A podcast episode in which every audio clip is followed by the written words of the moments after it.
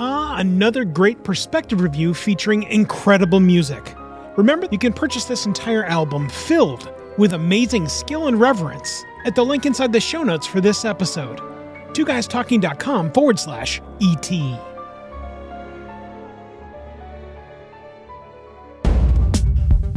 I'm Dr. Michael Lynch, co-host of ConspiracyAgents.com, and you're listening to the Two Guys Talking Podcast Network. Two Guys Talking is an internet radio show podcast, providing you with complete, detailed, and always educational perspectives when it comes to television, feature films, DVDs, Blu-rays, and the hottest in online entertainment. This week, it's Two Guys Talking E.T. The Extra-Terrestrial, 1982, directed by Steven Spielberg. The night sky has always held wonder. Stars in every conceivable corner. Flickers of light that not everyone can explain. The potential of there being something other than us out there. The concepts and sights make the mind reel. When I was 12, I saw my first Alien, albeit on the silver screen, but there it was.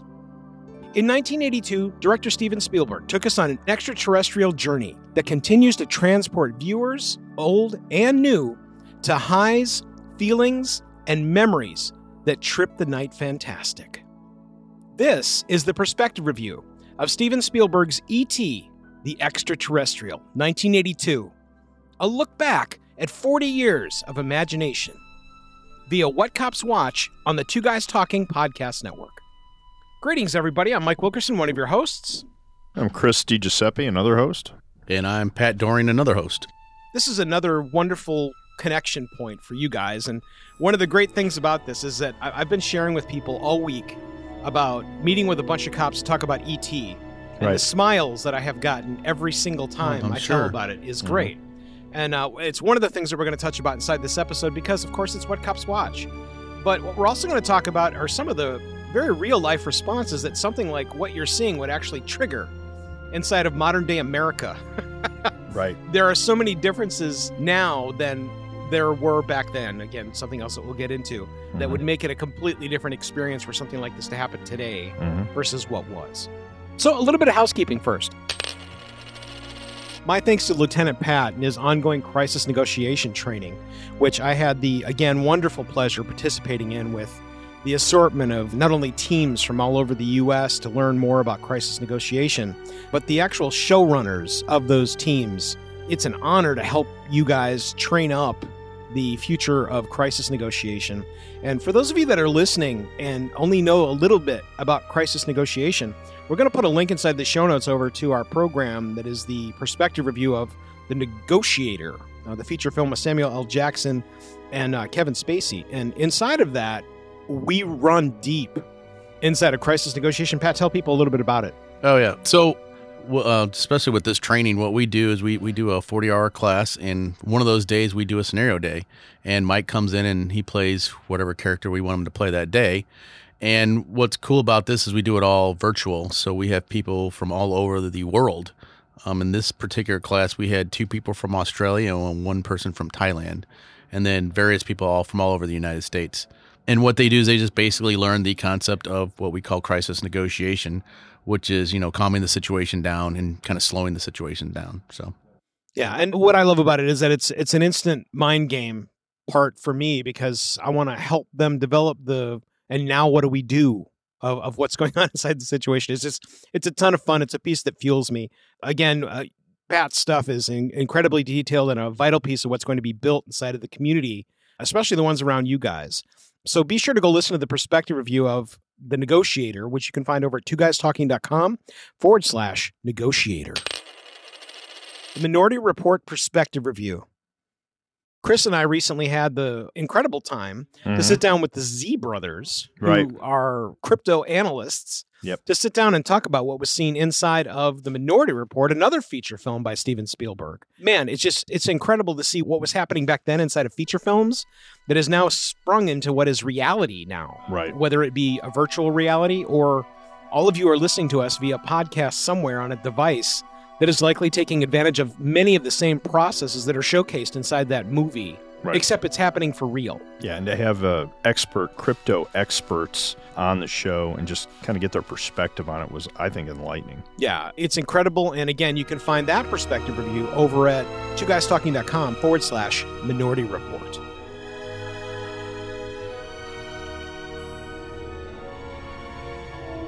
Inside of just about every perspective review, there is an impactful soundtrack and or score that's going on. Well, this one is no exception. This is easily one of the most emotionally impactful soundtracks and scores that there are, I think, ever. I know Pat's going to have a little bit different take on it when we get to talking more about the soundtracks, but wow. Something else that's coming up inside of this episode for the first time ever in Two Guys Talking history is we're actually going to be talking to an orchestra player. It's going to tell us about what she thinks. She's an English horn player, and she's going to be telling us what she thinks about the music inside of this. Again, it's another first for Two Guys Talking content, and I can't wait to introduce all of you guys to Cally, who has been not only a wonderful broadcast partner in a variety of projects so far, but has a really, really great perspective on all things orchestra because, guys, she's been doing that as long as you guys have been in law enforcement. And just a wonderful series of perspectives that she's going to bring inside this episode. We'll have her inside this episode later on.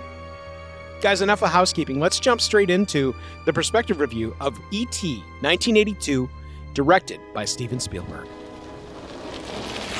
Two guys talking E.T. Ah, hype!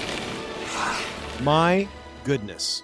Going back to look at trailers for E.T. the Extra-Terrestrial, very, very interesting, especially to see the contrast in how trailers were delivered back in 1982 versus now. We don't typically date these programs, but we're recording this in 2022.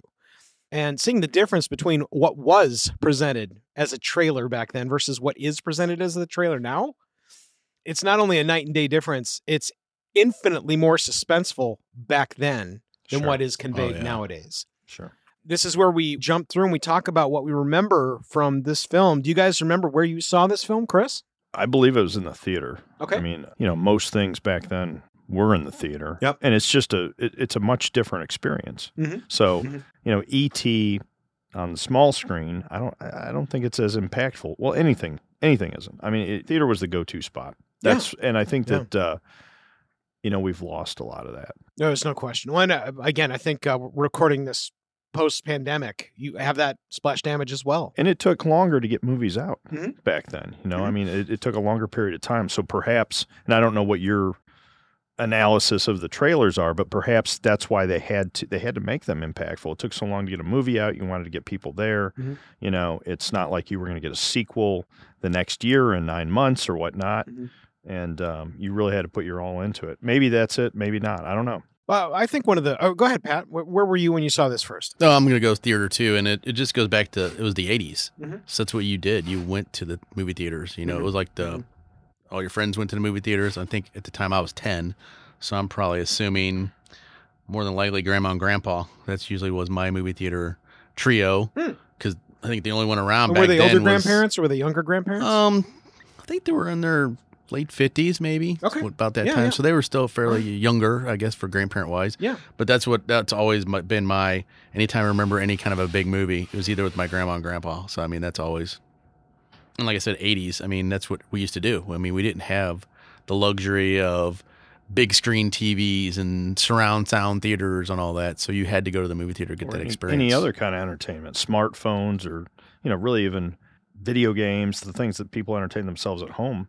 You know, the big screen, and the movie was bigger than life. Oh, yeah. Just because it was on the big screen. I mean, oh, and this one in particular. This one not only, you know, we don't ever get off world inside this movie, but it is out of this world. I mean, like, every scene somehow takes you someplace else. Right. That actually spills into what Spielberg does in general, just about every film, which is he's got the ability to instantly submerge you into whatever it is he's painting. Yeah, it's hard to put your finger on, but there's always a flair to his movies, and you just don't know what you're going to get. Are you going to, you know, you get into it, and is it going to be something scary? Is it going to be Poltergeist? Is it going to be Close Encounters? Is it Close Encounters, or is it Super 8? Did you see Super 8?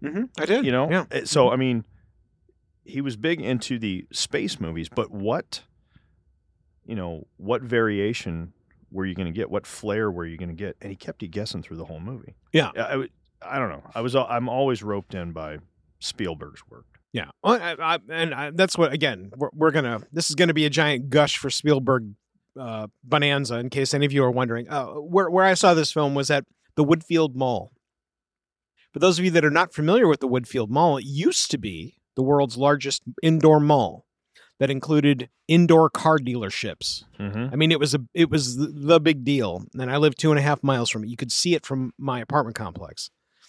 And this was a wonderful time of life for me. Mm-hmm. It was just outside of Chicago in a city called Schaumburg, mm-hmm.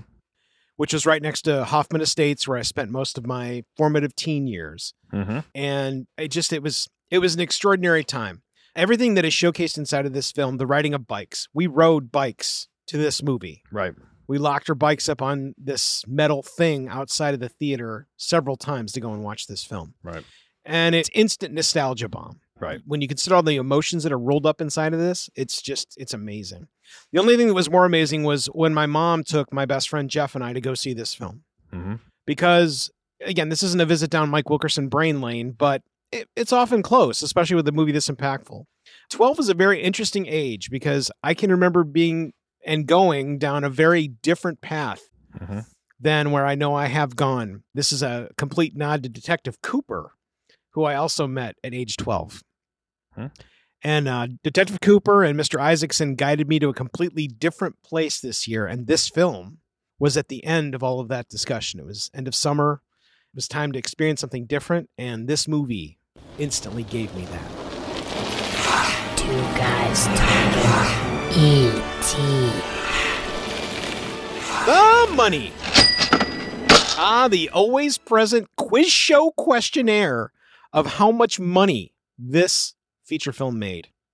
We always start with Chris because it's, again, the first contestant coming up with the price is right or wrong. $1. Well, I'm confident that Pat already cheated and looked this up. But Chris, what did this make domestically? Domestically... No, I'm sorry. What has this made domestically? Has it made up till now? Correct.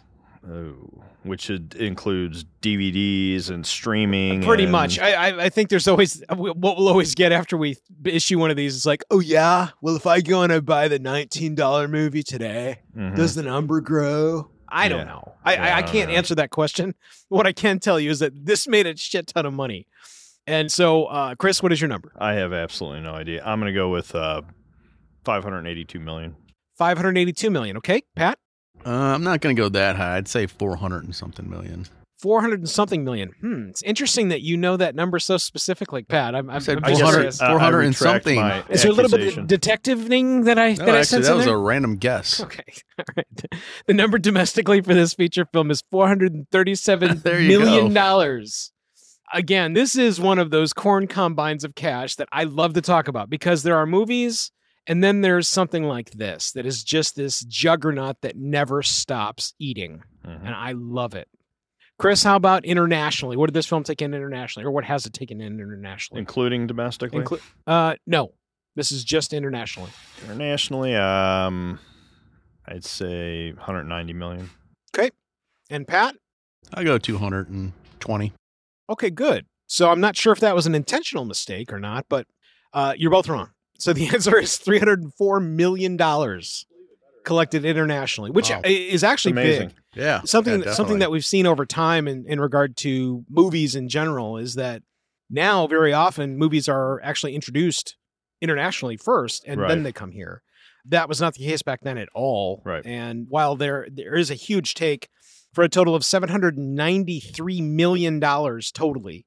Guys want to guess on the budget? Back then... I'll go 18 million. 18 million for Chris. Okay. And Pat? I was going to say like 12 million. 12 million. All right. Pat's over and Chris is not accurate either. The answer is $10 million. Yeah, close. It's cheap. Which is incredibly cheap. Oh, yeah. Even back then for what is delivered here, that's an incredibly inexpensive film, which typically means a sequel. But guess what? True. Yeah. We didn't get one. That would have ruined it. I think it would have ruined it. You know, I think Steven Spielberg has a knack for creating something. It's a unique creation, and I think sometimes he looks at it and he goes, no, I'm not going to try to recreate it. I'll give you something new. Yeah. There's some more thought on sequels later on, but that's actually where we ask you guys, what do you guys think of these numbers we're talking about here? How does that impact you? And actually, the big question I have for everyone out there, I don't actually remember what the ticket cost was, so maybe you guys can tell me what that is. If you can remember, make sure to hit us up either via the social media that you can find via the show notes over at WhatCopsWatch.com. Otherwise, you can check out our website at WhatCopsWatch.com, fill out the quick web form, and tell us how much you remember paying to go and see E.T. 1982. We're going to have to ask Pat's mom. Oh, yeah. Or grandma, I guess. Grandma, or mom. Probably can't do that unless we're using a Ouija board. Yeah. So. Oh. Yeah. No, it's a different film. Sorry. Okay. Yeah, definitely. Two guys talking E.T. The good. My goodness. I'm not entirely sure we've got a 6-hour window for a podcast today, but I sure wish we did because good grief, there's a bunch of good inside this film. Let's jump in. What kind of movie was this? Pat, I'll have you start. I think it was just your typical 80s kids movie to where you have even though it's mainly about Elliot and E.T., you still have that group of kids. Right. You know, that are kind of along for the ride. Mm-hmm. When you have your kids on bikes, you have your Dungeons and Dragons game playing. I mean, it's rounded up. It's just your typical 80s kids movie, I think. And Chris, what do you think? Yeah, I agree. I think it's right in our wheelhouse of the culture that we grew up in, right in our. So, you know, I think that we have an age span of Pat was 10. I think I was maybe 14. You were 12. Mm-hmm. It's encapsulating that age range to a T because it's everything that we did. Like you said, I rode my bike to the theater. We got the Dungeons and Dragons. I mean, that was our era. Mm-hmm. You know, we've got, right, you had your pocket full of quarters so you could stop by and play the video games, you know, at the gas station, wherever it was, right? At the arcade. Yeah, it was designed for our era. And I think that's why we're talking about it now. Yeah. Again, this is a nostalgia bomb of every single level you can imagine of 80s kid. I think when I think of this movie and what kind of movie it is, well, you got to lean into science fiction heavily because we're talking about an alien, right? Wrong. This is a kid's movie. The level of fear that is issued because of, in particular, what are considered law enforcement officials is also why I'm glad you guys are here. One of the primary things that happens inside of What Cops Watch episodes is we want to put a human face on the people behind the badge.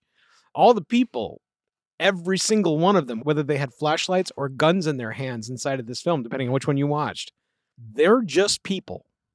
Mm-hmm. And it's one of the pieces that I appreciate over time that they have reverted back to not changing out that the flashlights are now gone inside of the one that Spielberg wants you to watch.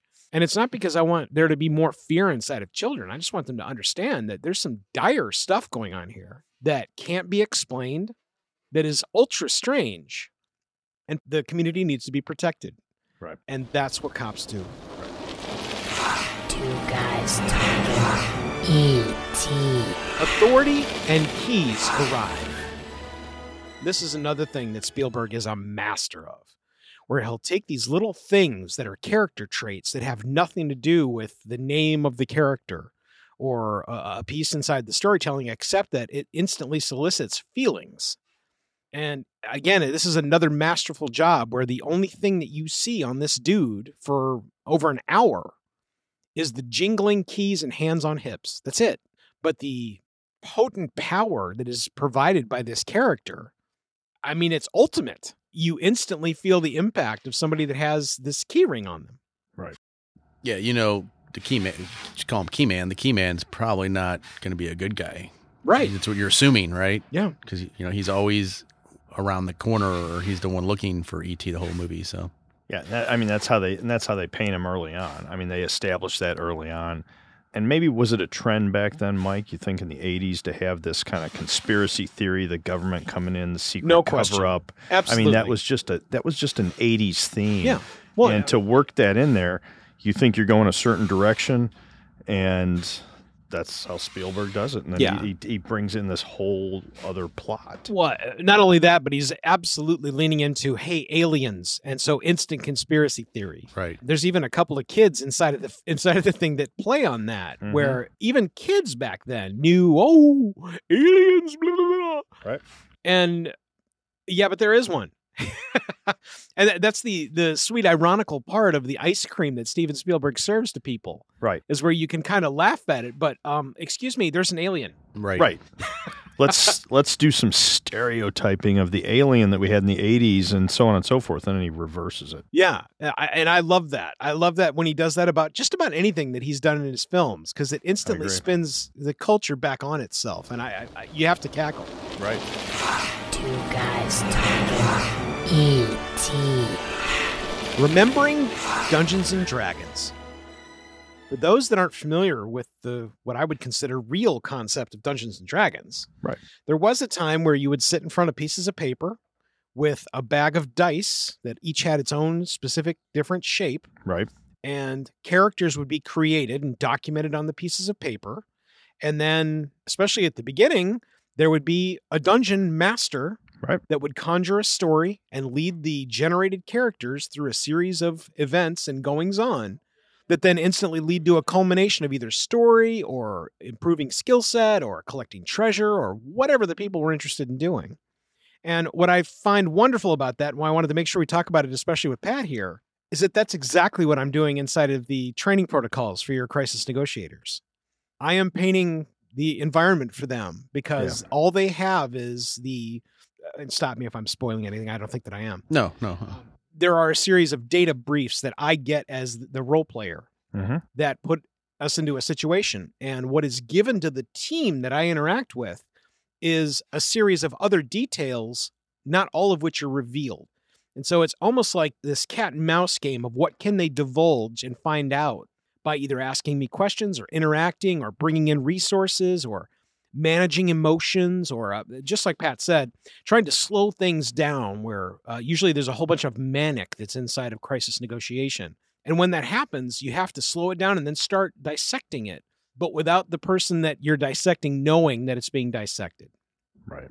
I love conjuring that. And I got to tell you, a lot of that skill set was developed right here in Dungeons and Dragons. Yeah. And let's dive into that a little bit too. When we go back, I mean, maybe kids these days don't realize every RPG that you play these days, every game, video game Dungeons and Dragons was the basis, was the formation of that. I mean, that was created, you know, even you're talking about your hit points and armor class and all of that. And we had no computers to do it on. Zero. Nothing. The only thing you had was a series of manual resource books that were essentially the law. And what did you have to do? You had to add, you had to subtract, you had to read, you had to be creative. There was a lot of good stuff that went into that game. In fact, I remember in middle school, and this was a private middle school, Catholic school, they... During study hall, they allowed us to play it because they were like, hey, there's all these good things. You're reading, you're adding, you're subtracting, you're keeping track of charts, and it's creative thought process. And it worked. Now, I remember, I don't know if you guys remember, but I remember it got, at one point in time, it got a bad name. They had, I remember the older kids, these were like the college kids, they had a few that went out and acted it out, and somebody got hurt, and then they kind of vilified it for a little bit. Yeah. But it always came back around. You know, once it came back around, it was the basis and the formation of many, many, many other games to come. Yeah, I can remember when I first remember hearing the word LARP, L-A-R-P, and the difference was that when I was, I think 11 was the first time I was out in a forest with people wandering around in makeshift costumes. It wasn't called LARPing though. We were just playing D&D for real. Right. And the incidents that you're talking about where it went off the rails, well, that's where that started, where not only was it sitting in front of dice and paper, it was then extended to a real place where things were happening and people lost hold of reality. Right. And you're absolutely right. There was a giant break of whether or not it was okay to even talk about it anymore. Right. But it's come, not only has it come back around, I think it's come back around in spades where people now not only wonder what it is, but are totally comfortable splashing it onto their children. Oh, and not only is it creative thinking, this kind of goes back to what Pat does for a living, which is it's the task management of life. Mm-hmm. And there are a variety of things you can say about task management and things that happen to you in your life. And it probably doesn't involve a succubus or a green dragon. Right. But I'll tell you, those things are dire and you have to make decisions. Right. And then based on die play and what other people say and do, you have to then react and do things. And that instantly allows you to think quick on your feet. And I love improvisational thought. I think it's one of the things that's missing inside of podcasting, frankly, where it's great to hear people that have a skill set and talk, but somewhere there's also got to be some improvisational juking that happens inside a conversation. And I think you would get tons of it if you're ever interested in doing something like Dungeons and Dragons, because it's where I got mine. There's no question. Well, and you had to work as a team. You know, I see that. I even see that when I look at the younger generation that gets online and plays these video games, which were based on that concept. Yeah.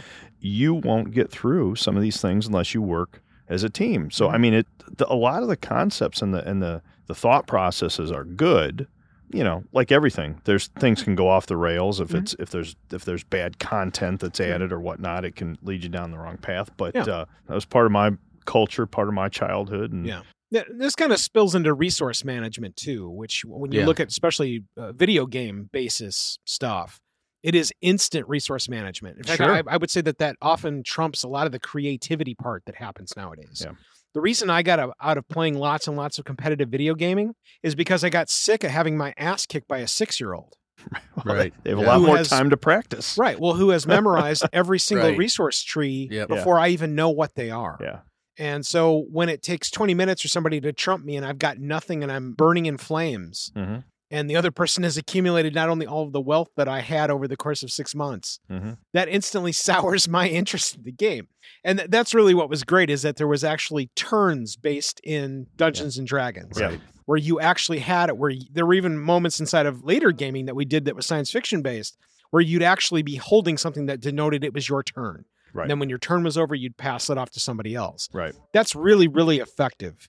What I also saw too was that has spilled into counseling, in particular family counseling, when there's a series of people in a circle. Yeah. Mm-hmm. I don't know when that transition or how that transition happened, but I can tell you I was doing that as a role game player back in the day, and it was adopted inside of the realm of consultation and counseling, which I love. Because having that it's your turn thing is a big deal, especially when you got a lot to say. Right. Well, and that face-to-face interaction, too, that we're losing a lot of that these days. Yeah. And I think with it goes the communication skills. Totally true. Guys, E.T. The Call of Coyotes and Submersion. This is where we start leaning into who Spielberg is and what he does inside of every feature film. Somewhere inside of every perspective review that involves Steven Spielberg, we're going to be talking about submersion. And the reason I have taken the time to use the word submersion with Steven Spielberg is because I'm not kidding. He grabs you by the top of the head, if you got hair, and dunks you into whatever situation is going on, and you are there. If it's alien invasion inside of War of the Worlds, you are there. If it's you inside of a broken family and you're playing Dungeons and Dragons, you are there.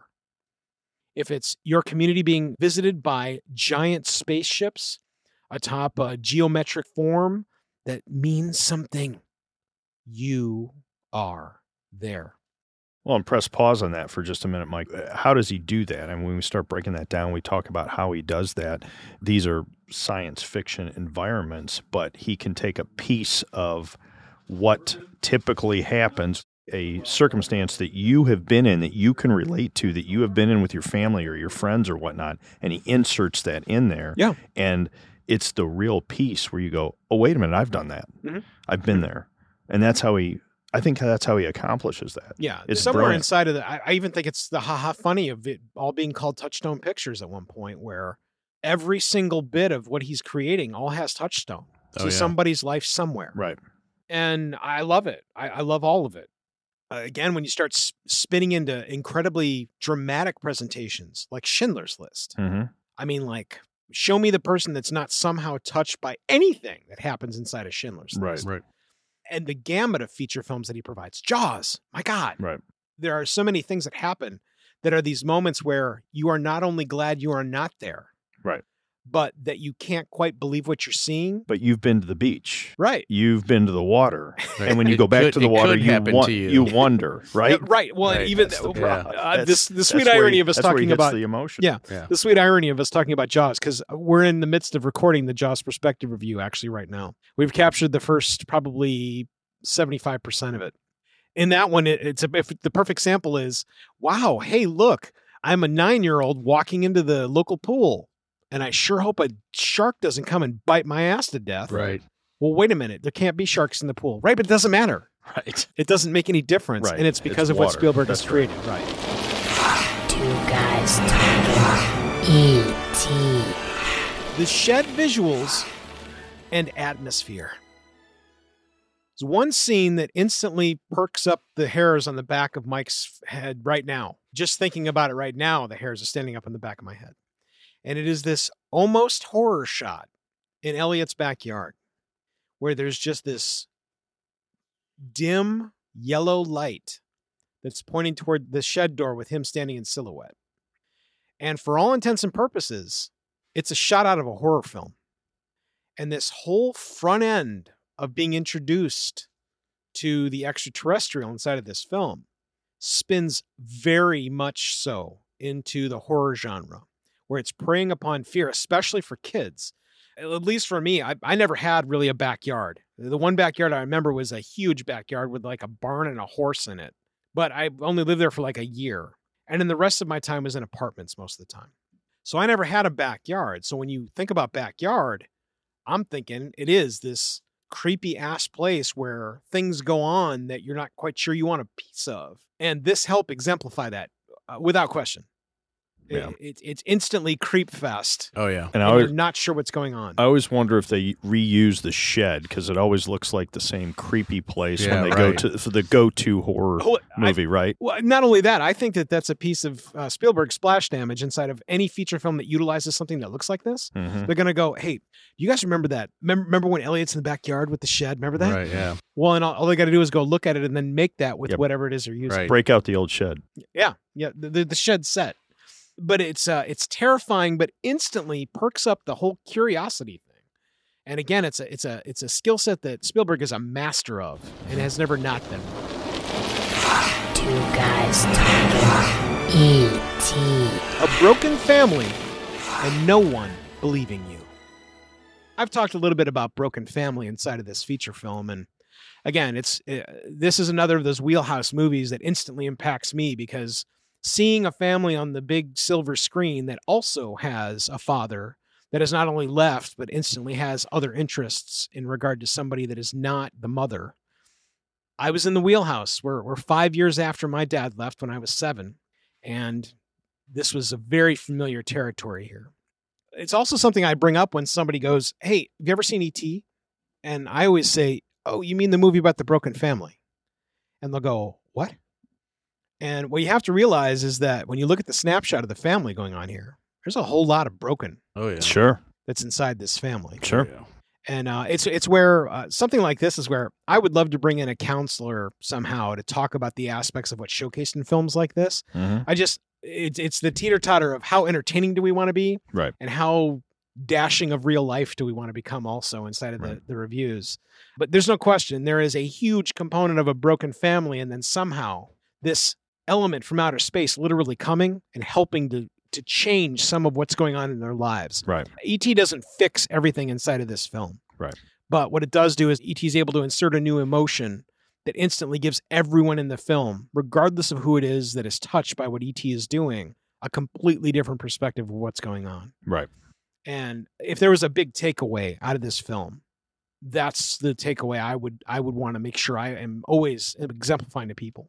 Right. Yeah. And I think that it realigns the mission. It gives it gives the family direction and purpose and those things that are good when there's loss. Well, I think it hit on a lot of things. If you remember a lot of the 80s stuff, most of the time you didn't see that aspect of the broken family. Totally agree. It was always that happy family. You had everybody ate, dinner at the table and all this, and then here you got this family where dad's in Mexico for all they think, So just an interesting concept to kind of throw it out there. Yeah. I think that's also we absolutely are not a politically leaning program, but this is the piece of Spielberg I've always loved. It's realistic. Not only that, it's outside the box. There's every reason for Spielberg to paint yet another happy family in yet another place inside of yet another scenario that everybody can watch and smile on.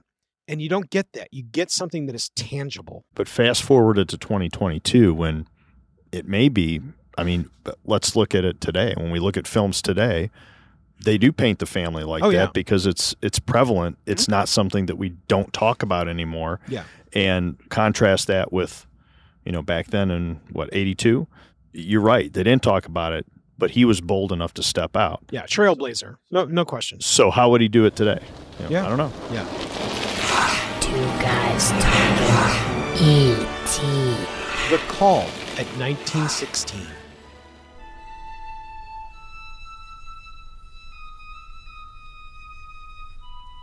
At 19 minutes and 16 seconds, you're going to hear something for the very first time that is easily one of the most emotionally impactful moments inside of any feature film for me. And it's something that John Williams calls The Call. I'll insert it here.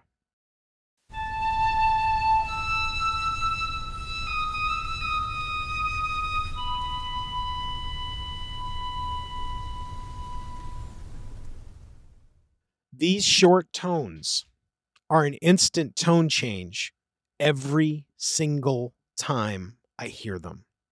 Whether I hear them in my head humming or whether I hear them inside the lucid tones inside of any of the soundtracks from this feature film, they are instantly impactful, and I instantly think of this very first 19-minute and 16-second moment.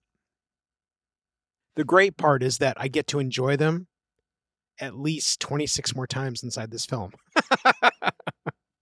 Right. There's nothing like this soundtrack, and these tiny little bits are showcased inside of an element that we're going to link up on YouTube that is just wonderful.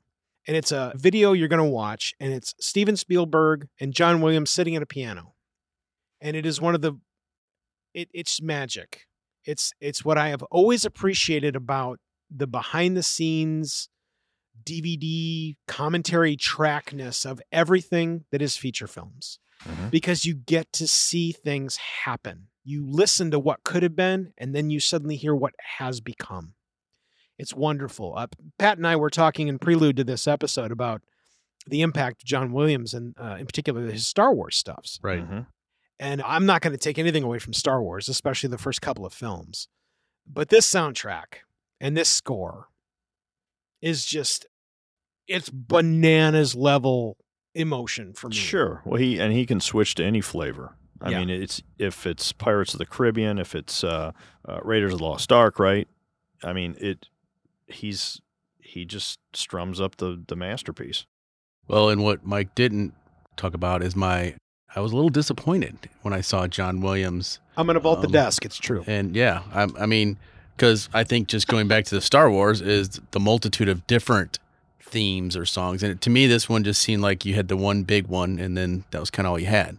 So I was a little disappointed, and that's just from looking back. I mean, I'm sure as a kid I probably loved it, but now I just expect a little bit more. So interesting. Well, what I'm hoping is that you're going to see this video that is the culmination of them coming up with what was presented here. The other thing too is inside of Spielberg films, and George Lucas is also a master of this, Raiders is just all-time high of what I call transitional highs. Yeah. When I talk about transitions, I'm talking about not just physical characters moving from one place to another, but scene transition. Right. And both of them are just bananas. And very often it's because of the skill set of John Williams outright. Well, absolutely. I mean, I think that more than anything, see if you agree or not, I think that more than anything, his music defines that film. If you're wherever, elevator, passing through a department store, in a theme park, you hear that song, instantly you think of that film. Yeah, and there's no question. Right, and I do give kudos to that, because you hear that one score and you automatically know that's E.T. You know, a lot of people may not even seen the movie, but just know from the music, oh, that's E.T. Yeah, it is the defining identity of that movie, just in my opinion. And I think defining identity is an excellent phrase for this entire set of music. Two guys talking E.T. falling asleep outside. Do you guys remember falling asleep outside? Oh, yeah. All the time. Yep. Define it for me, Pat. Well, unlike you, I actually grew up in a rural area, and we had a huge backyard. I want to say 2.5, 3 acres, and then after that we were surrounded by woods. Oh, wow. So it was all woods. We'd always did the camping out, watching the stars thing. So that was normal, everyday occurrence almost for us. We'd hang out till it got dark, and then sometimes we'd just sleep in the dark with the fire going. So wow, that's cool. Chris? Yeah, and the same. I wasn't really in a rural area, but a lot of, outdoors, hunting, fishing. I remember being in Colorado with my dad on a overnight camp out in the mountains, rode horses up to the campsite, and that high up you can see like thousands and thousands of stars. The sky is just absolutely clear, a little bit brisk, and it's just, I don't know, it's just undescribable. You have to actually be there and sleep outside, and it's just a great experience. Interesting. I didn't get to camp formally. There was a camping trip to Lake Winnebagoche that I remember, but it's where my parents had, at the time, they had a sleeper camper, the pop-up sleeper camper. Yep. So there was no sleeping outside. There was no tent experience. I didn't have any of that until I was 15. Mm-hmm. And at the 15 point, it was then with the Explorer program that back then was essentially co-ed Boy Scouts, right? Which was a ton of fun in itself.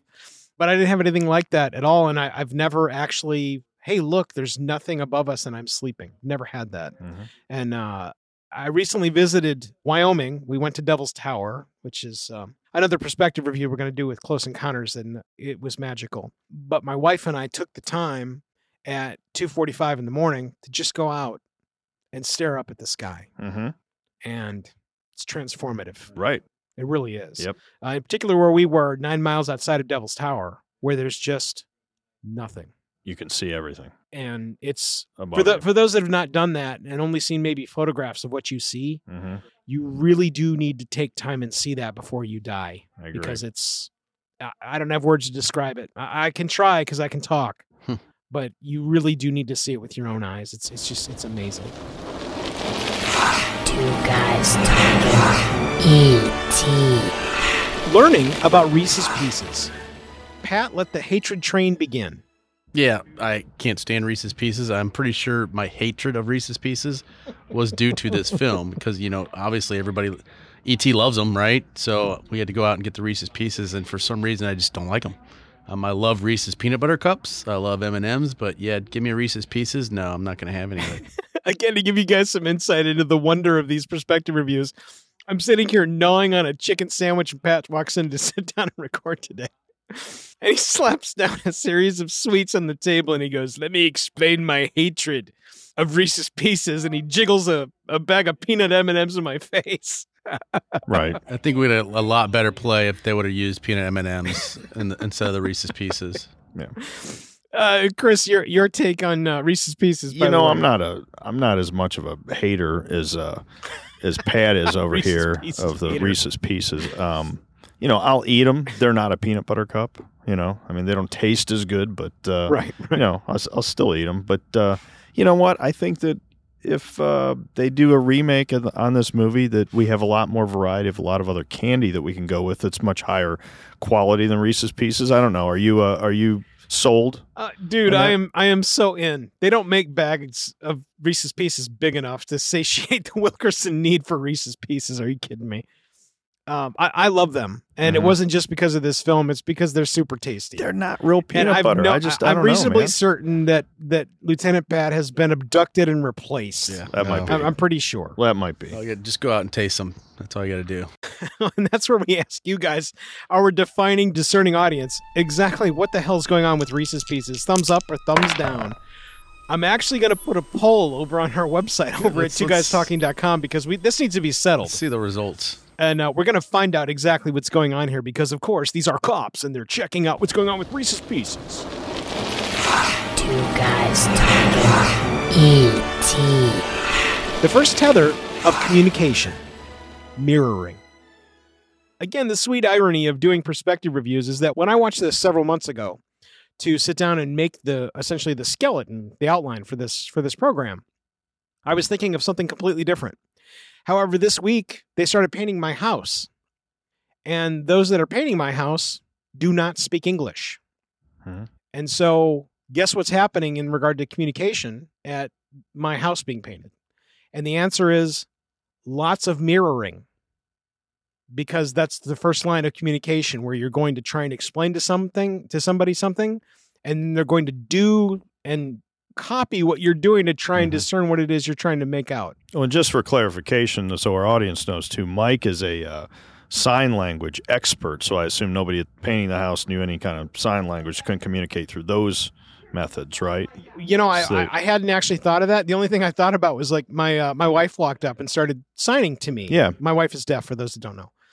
And I almost was going to try and tell them, I couldn't remember what the word for wife was. Yeah. So I grabbed Google and I go, you can hit just the regular microphone button. You hit the regular microphone button. And I go, what is my wife is deaf in Spanish? And Google will go, you need to say, and then it will actually say what you need to say. And so I did that, and I got the whole nodding thing, and it's perfect. It's great. It's an in-between that worked out perfectly. But that mirroring piece that you see inside of what's going on inside of E.T., it's real. Sure. And again, it lends back to what Spielberg understands as a real piece of communication. The difference is that, hey, look at the kid. Hey, look at the alien. Right. And again, it's taking that piece of real-life communication and experience and splash damaging it with this completely, literally out-of-this-world thing. And that's the magic of Spielberg. Well, and building up that foundation for the relationship and the bond, right? I mean, that's where it's going. It was great. It was amazing. Two guys talking E.T. Quiet storytelling moments, the link, and slumber. This is another wonderful pace thing that Chris and I talk about inside of just about everything that we talk about, where even if the story is thin, even if the characters are thin, even if the overall presentation of whatever's going on is thin, pace will out. It's almost this magic salve. Timing can be everything. That will save everything instead of storytelling. Right.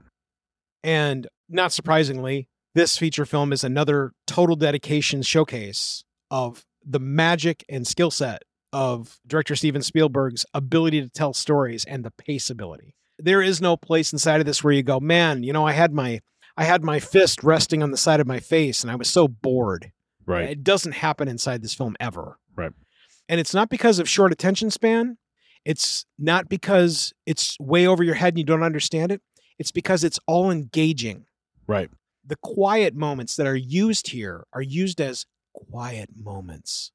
They're not used as, and now nothing's happening. Right. And that's the difference between telling a masterful story and shoving a bunch of formulated elements into a feature film. The other part I love here is that there is this link that is generated between Elliot and E.T. at this moment inside the story. And then he goes to sleep. And you wonder what's going to happen. It instantly raises the question, because the next scene, he wakes up and it's a completely different time of day and not sure exactly what happened. And that's the wonder of like, what would happen if you met an alien in the middle of the night and then you woke up and you didn't know exactly what was going on? Was it a dream? Right. Did you imagine all of it? Right. Well, we don't actually know. And that is what propels the rest of the story. Right. And I think that is, I don't know, I think that's Steven Spielberg's flair. I mean, I think that he leaves that open for you to wonder, because then he can go in any direction with the continuation of the story. Two guys talking E.T. Cheating the thermometer and staying home. Pat, why don't you lead this one? We talked about it. Yeah, we kind of discussed this. This is, I think, maybe where I learned this from. It doesn't work. I tried it. I think my temperature was like 130 or 140. So yeah, don't try it at home, kids. You're not going to get out of school that way. There's other ways to go about it, but yeah, that just didn't work out very well for me. Well, right. If you use a lighter, it'll actually blow the thermometer up, and you'll have mercury all over the place, which is also bad. It's poisonous. Yeah. I only tried something like this, and I used a heating pad. That was a little smarter. Yeah, okay. But my mom thought my head was going to blow off my shoulders, so not so awesome, because now she's going to stay home from work to make sure I'm okay. She's going to rush you to the ER. I'm not going to die, right? Yeah. And so, no, I vote for skipping the whole cheating the thermometer and staying home thing. Yeah. Mike Wilkerson finds himself in a bathtub full of ice because his temperature's 150. Right. Two guys talking E.T. Another series of product placement. Coke and Star Wars. Definitely notice the Star Wars as Elliot is, basically talking E.T. E.T.'s grabbing some of his figures, and he basically starts describing. And what I thought was really ironic, it wasn't the ones you wouldn't think, Luke Skywalker, Han Solo, Princess Leia. No, it was the off-range characters, Hammerhead, Snaggletooth, Boba Fett, Lando. Obviously, Boba Fett's more popular now, but back then, nobody knew Boba Fett, right? Yeah, totally agree. So it's kind of, the lesser-known characters, which kind of made it even more interesting. I had those characters. Did you have a Hammerhead? I still have them all. Oh, yeah. I got them in my Darth Vader collector case. I still have it. That was basically it was almost like the cantina scene is what Greedo. Right. It was Greedo was another one. Yeah. So who shot first, Pat? It was Han Solo. Okay. Just wanted to clarify that. Are you sure on that? Absolutely. Okay. It was. Hey, it was self-defense. He should have shot first. It's our cop perspective. I'm just saying. He used more force than was needed because he felt threatened. He had to overcome the force. He threatened his life. It's also what was originally presented inside the feature film. Right. End of paragraph, period. Two guys talking E.T. The absolute power introduction. This was the only reason why I was sad that I did not have siblings. Because I would have loved to have been able to tell somebody, I have ultimate power over whatever it is that I want power over. Right. This was cool. And again, it's not having siblings. I don't have anything like this to lean on. I never leaned into one of my friends and said, hey, man, I've got ultimate power over this. I'm assuming that's a sibling thing, right? Oh, yeah. Yeah. Okay. Yeah. Power and control, sure. And then, of course, you always had that little sister who ruins everything and just comes in and just blows the whole... Right. Whole caboose by, oh my God, it's an alien, So right. That's, yeah. And then, how much do you have to bribe her not to tell? And, it's all that. Yeah. And again, the family dynamic that's painted here is painted wonderfully. And you don't get some giant expose on who the characters are and why they act the way they do. They're just presented well. And I miss that inside of storytelling. Nowadays, there seems to be this lean into, well, we need to explain why Johnny or Susie is, insert whatever their picadillo is. Mm-hmm. And I don't think that that's actually necessary. No. I think it gets back to something else Chris and I talk about a lot, which is just show it. Right. Just show it. Don't give us some giant exposition scene of why something. Give me a natural and realistic progression, right? I mean, and unfold it realistically and naturally. And I think that's what they kind of nailed down with the whole family dynamic here. Yeah. I mean, it's that whole scene itself. They paint Big Brother. He's coming home from football practice, has his football pads on, takes that off, and he does all this stuff. And then, again, little sister just wanders all in, and it was just perfect. Her head off, right, yeah. And that scream is, it's jubilation instant moment from Drew Barrymore. Right. And it's something I'm super appreciative of Drew for her contribution in this film for that. It's magical. It's instantly transportative. That whole scene is great. Mike coming in and literally going, what the hell is that? Right. All of it. You just, the timing is perfect. The conversation between the three of them as people that live inside the house is perfect. And then Elliot trying to spill the moment on now. Okay. I have ultimate power. Right. And it's a tilt moment for what is common sense with something that's totally non-commonsensical. I love it. Two guys talking E.T. The flower, home, and the men hunting E.T. This again links to the link that we're going to talk about probably later on inside the goods, but then also in the bads. Mm-hmm. But it also refers to some wonderfully done storytelling. Because in addition to having the flower that is kind of the status bar, to go back to video game-ness, of what's going on with E.T., you also have some incredibly quick-hitting moments that showcase that the men are hunting E.T., period. Right. Again, it's not this long, drawn-out thing that needs maps and showcases and all kinds of 4 and 5 minute pieces of dialogue from 3 and 4 different people. It's less than a minute that this is showcased, and you know exactly what's going on. Instantly. It's a piece that plays into the pace, though. That's a way to increase or decrease the pace. And if there's urgency, it continues the story forward at the pace that Spielberg wants. Yeah, and it's not rushed. It's just perfectly fit into where all of a sudden now the black fans show up or this, you know, it's, so it's like you said, it's just that pace where. Yeah. And it's subtle. And when I say it's subtle, it's not hidden. There is something going on that doesn't quite look normal and you can see it, but it's not jarring. There's nothing inside of this movie that instantly becomes jarring until it needs to be jarring. Right. And I miss that. I miss that in modern day storytelling. Two guys talking E.T. The gauntlet of the bus stop. I have a million bus stop stories, not only of my own. Just for some critical reference, Chris, did you take the bus to school? I did early on. I had moved from... I started out as a kid in Cleveland. Mm-hmm. I was born in Cleveland, moved to Columbus, started school in Columbus, then moved to Indianapolis for like a year, then moved to St. Louis. So I was all over the place, and it was hit and miss. So when I was in public school, I was on the bus. Then I was in private school. I was in a carpool. So I've had both experiences, which are both unique and different experiences. Yeah. Pat? I rode the bus the whole time until obviously we got our driver's license, but didn't have the bus stop because we were so rural. I basically stood there by myself and got on the bus, but then the whole bus ride itself was very long. Mm-hmm. Is that because you were rural in general? Okay. And it took forever to get to and from school, but but it was one of those things where it was the chaotic bus ride, you know, that pretty much any 80s movies pretty much has it in there, so. I, on the other hand, rode the bus forever. I never didn't ride the bus inside of my scholastic activity. And so there was always something that went on here across the board. It also is what made it very difficult to put my daughter on a bus, especially in modern day scholastic activity. And I unfortunately now understand why so many parents just go and pick and shuttle their kids to and from school. Oh, yeah. And it's a completely different atmosphere than back then where it wasn't nearly as rough and tumble. Mm-hmm. But it has also led to what I called in a variety of different meetings with the powers at school, the gladiator arena. Sure. Because it is. Oh, yeah. And it's real. Definitely a hierarchy on the bus. Yeah, no question. And that's actually where we ask you guys, what was your guys' experience while you were shuttling to and from on the bus? Or for those of you that are younger, you likely were also shuttled to and from school. We want to hear from you. Go on over to our website over at WhatCopsWatch.com.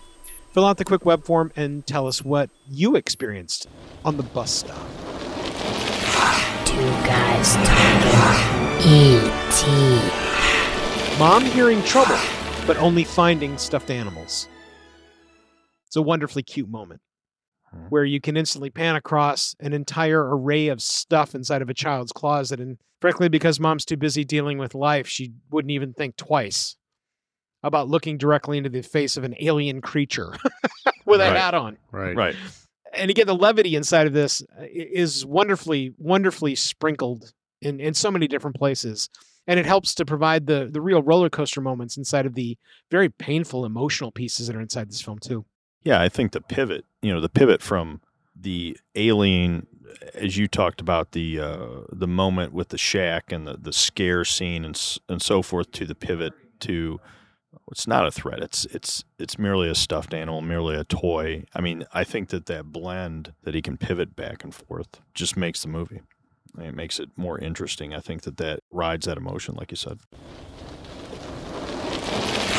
Two guys talking E.T. A question of dissection. All right, so of the three of us, who was dissecting pigs? Yep. I believe so, yeah. Yep. Frogs. How about dissecting frogs? I was going to go back to the frog, but I do not remember the frogs being alive and throwing the chloroform. Our frogs were dead when we... Yeah, ours were too. Yeah. Mine was too. They smelled. Remember, they had all... Yeah, this whole thing where they're dropping the little chloroform, little, you know, cotton ball in there and then screwing the lid on. I'm like, wow. I mean, and Elliot's not that old. It's like, talk about... Yeah, that I don't remember. Yeah. I have to be honest, I don't remember the chloroform moments. I remember being an interpreter, though, and I remember the chloroform moments. So let's see, that was 95. Mm-hmm. So I was 25. So I don't know when that became like, you got to be kidding me. We can't let them kill the frogs in front of them. Yeah, that's... I'm not sure when that was. Yeah, but I don't know. I mean, I'm going back to, let's see, I was 14 when this movie came out. Mm-hmm. So I was well into that I don't remember if we did. Was it high school? Was it middle school? I don't remember. I don't remember it ever being middle school. I don't either. I remember doing something like this in biology in high school. Right. Yeah. Right.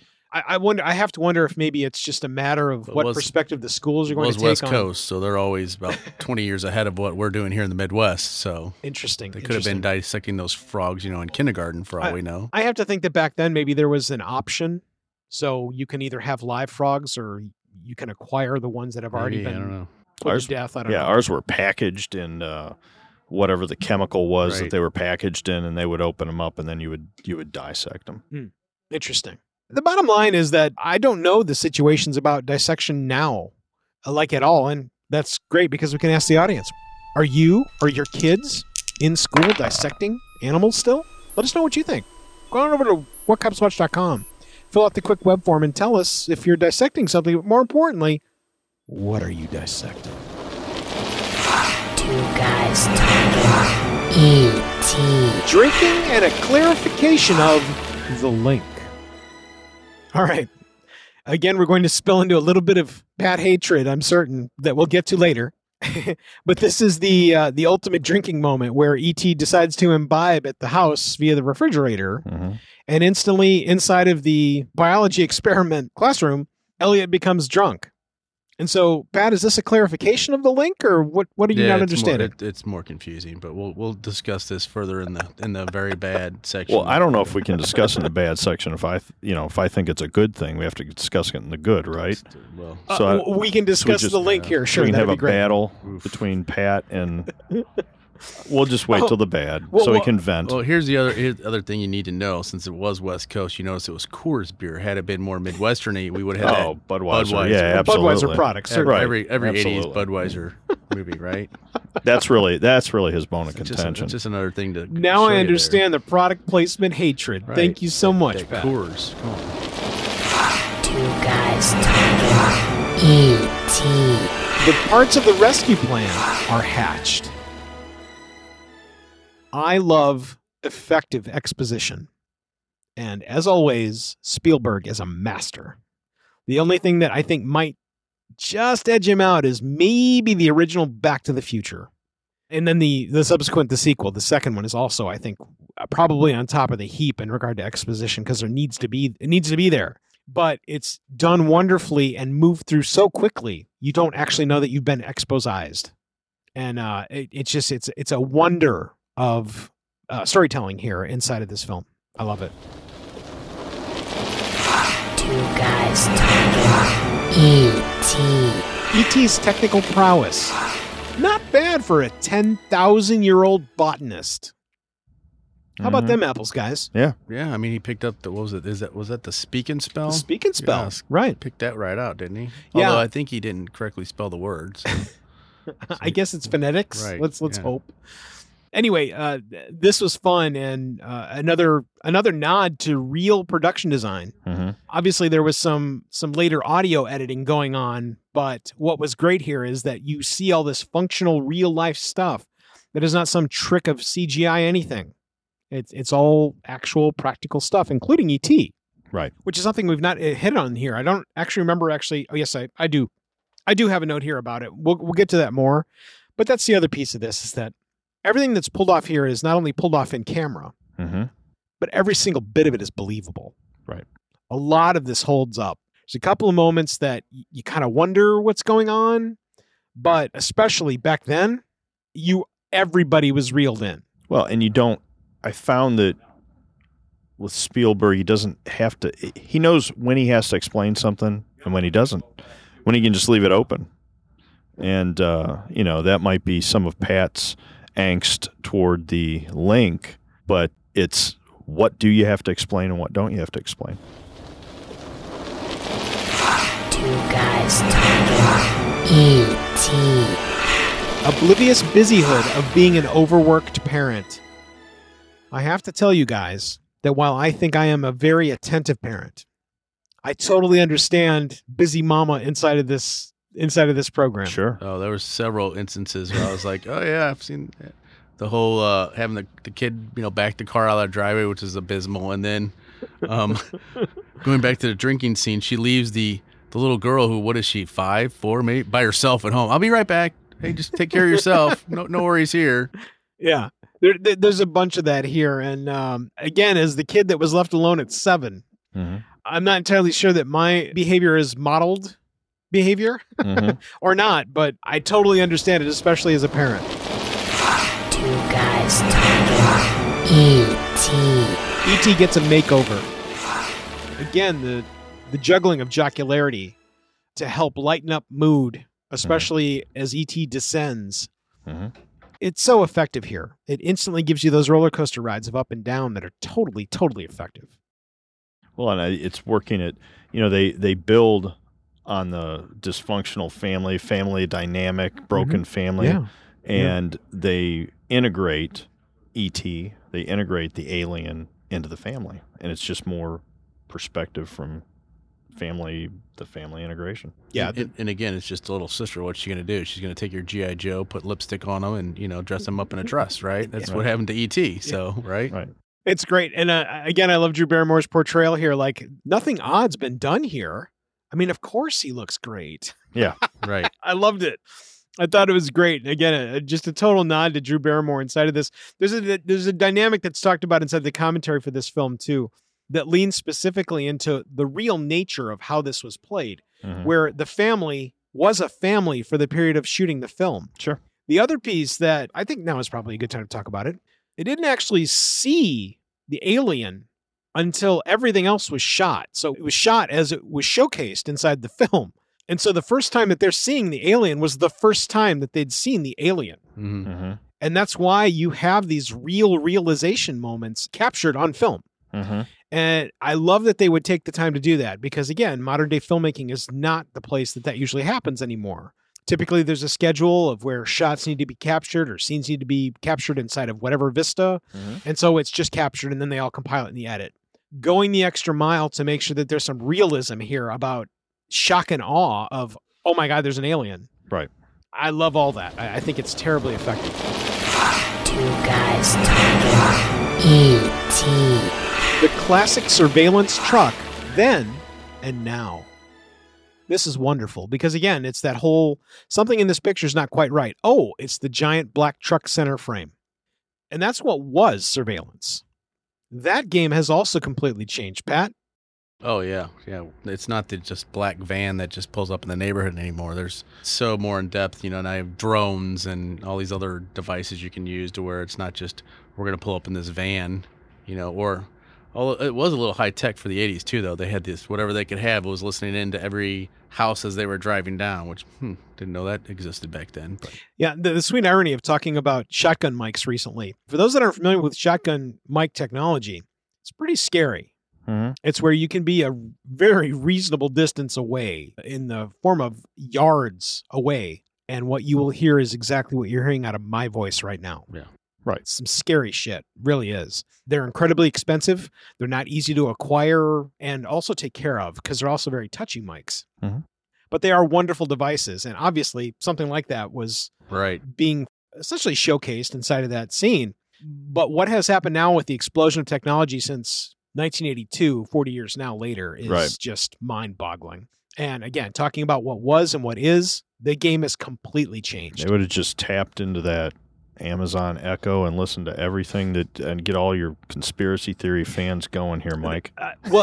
It's funny that you mentioned right. the smart speakers because the first team ever inside of the training sessions that Pat and I have put on, yeah. the first team of our most recent session was the first one ever to reference smart speakers and whether yeah. or not they could be tapped inside oh, yeah. of the scenario. It's right. been done on several occasions. Well, yeah. And I love that they even thought of it. That was awesome. 2 guys talking. E.T. doesn't look too good.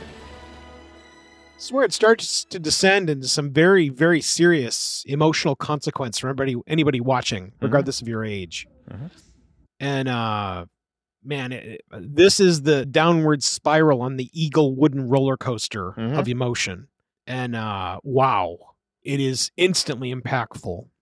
It instantly makes you sit forward in your seat. Your eyes get big and wide because you're not entirely sure what you're witnessing. More importantly, you don't know where the story is going. Right. There is no painted where the story is going inside of this story, and I love it for that. because the first portion, they've, even in the short time frame, I don't know up till what point, how far into the movie this is, but they've crafted it where you become attached. Mm-hmm. You know, and you've become attached to that character. Not to put too fine a point on it, but the link that's been made to Elliot has also been made with the audience. Right. Well, and unless it's not, Pat. Right. And then the other thing is if you're really not paying attention, you're not really realizing how he's going downhill because, you know, hence the flower kind of gives you that little, hey, it's look, the flower bar. starting to wilt away and die. And then you really don't pick up on that until the next morning. So, and they don't over-explain that. That's what I like. They don't over-explain. Yeah. You know, you just see enough. You see E.T. is withering, and so is the flower. You don't have anything stupid like that. Don't forget about Elliot either, because the link. Yeah. Oh, that's right. I forgot about that. Thanks for exemplifying that, Pat. You see, there's a reason that the link is. Two guys talking. E.T. 2 fingers and a lifetime of memories. It was showcased on the poster. It's been touched on in movies forever since this scene. And it is... It's almost a hallmark of everything that is this character. Sure. And the relationship between this character and Elliot. Right. And it's magical to watch. What I'd also rope in here, and Chris, you being the devotee of religion that we have inside the program, it is that healing moment that has nothing else like it. It's a faith-based healing moment, I guess, or some type of, I mean, it's the light, right? They visually show you that it's the light of hope, right? You know, is hope fading or is it getting stronger? And are we going to have a good outcome? And I think that that's what they really captured. But you know, there's other Spielberg films try to highlight that too, and this is a signature flair for him. You guys talking E.T. The withering flower bolt tells the tale. To talk about what Pat was focusing on previously, it starts to go downhill real quick here. Yeah. And again, the falling flower is a dedication to how dire great symbolism, right. Your indicator of things aren't looking well now. Yeah. And it's definitively got, at least for me, less emotion than what we're about to experience here. But wow. You know, it's totally impactful. Yeah. Two guys talking E.T. Clown feet and a sheet. And mom looks like a hooker. All right. So this is another fun bit where it's ironically Halloween. Mm-hmm. And the kids are going out. And so is E.T. Right. Believable. And totally. Every single bit of this is totally believable. Yeah. It's also a little piece of levity that's definitely needed here, especially on the decline. And it's wonderfully made. Two guys talking E.T. The run up to flight. Just spellbinding in every way imaginable. Set against a rising moon. Boy, I know Pat thinks that this is a one-note soundtrack. The difference is that I think the one notes that Pat is remembering are this one. Well, yeah. Sure. Because, I mean, like, this is the one that everyone remembers E.T. for. Well, even that and just that silhouette, the kid on the bike, that with the moon. Wouldn't you have to see that movie and you know that's E.T. You know, yeah. Just that little still picture right there. Yeah. This moment, regardless of when I have watched this movie, and I don't know how many times I've watched this movie, it's a lot. I've watched this movie a lot. This is the portion you never forget. And it instantly makes Mike Wilkerson giant pile of man flesh. I'm destroyed every time that this scene comes onto the screen. Yeah, and it's not only that, it is this wonderful transportive piece of music, which actually leads us into the very first of what I'm hoping is many different segments. From Cally, our English horn player from the St. Louis Symphony Orchestra. Someone I've had the pleasure of doing a bunch of talking with over the course of the last several months. Everyone, this is Cally Banham. Cally, welcome to the show. I'm glad to be with you. We've never had someone that knew anything about orchestra anything other than listening to it inside of any of my programs. Oh, I take that back. There was someone that we talked to about the Lord of the Rings soundtracks, but that was probably 2008, 2009. So it's been a good long time since we talked about anything music with someone that knew a lot about music. So again, welcome. Tell us a little bit about yourself. I'm the English horn player in the St. Louis Symphony. I've been with the orchestra for 17 years now. Very proud of my position there. And it's one of the greatest things that ever happened to me to join this orchestra of fantastic colleagues, very warm people, and spectacular musicians. And we work in a beautiful place, Powell Hall. So I really have it made. I grew up in Philadelphia and I went to music school in Philadelphia and New York, and had a lot of stops along the way with my career before I finally landed in the St. Louis Symphony. What an extraordinary career. And again, congratulations on an incredibly long career. I just finished a 23-year career in tech. And I hate to say it, but I think we're kind of the dying breed of anybody that has a career that's over 3 to 4 years. Yeah, people switch jobs a lot. Yeah. Yeah. Is there a bunch of job hopping that happens inside of orchestral circles, or do people get in and they're able to stick around for a while? Or it's more common for people to stay because these jobs are ridiculously hard to get. It's so competitive. And there's kind of, for each orchestral player, there's kind of a window of time, which is your audition life, when you basically try to climb the ladder and get into the best position that you can acquire, like during that time when you can handle the pressure of auditions and you're more mobile. And it's usually for a wind player between age 25 and 35 when that's going on, for a string player, usually between age 20 and 30.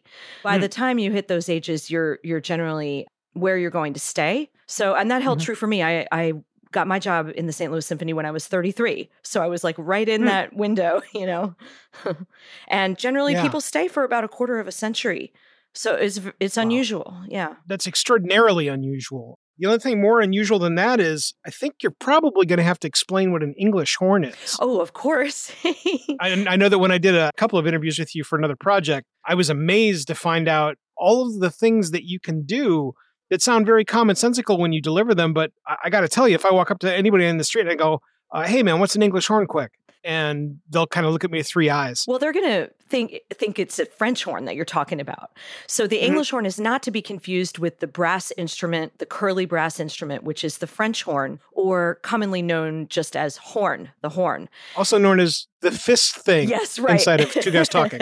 Oh, yeah, that's right. I heard that one. Yeah. The English horn is a big oboe. Every person who plays the English horn starts out as an oboe player, and any oboe player can automatically play the English horn.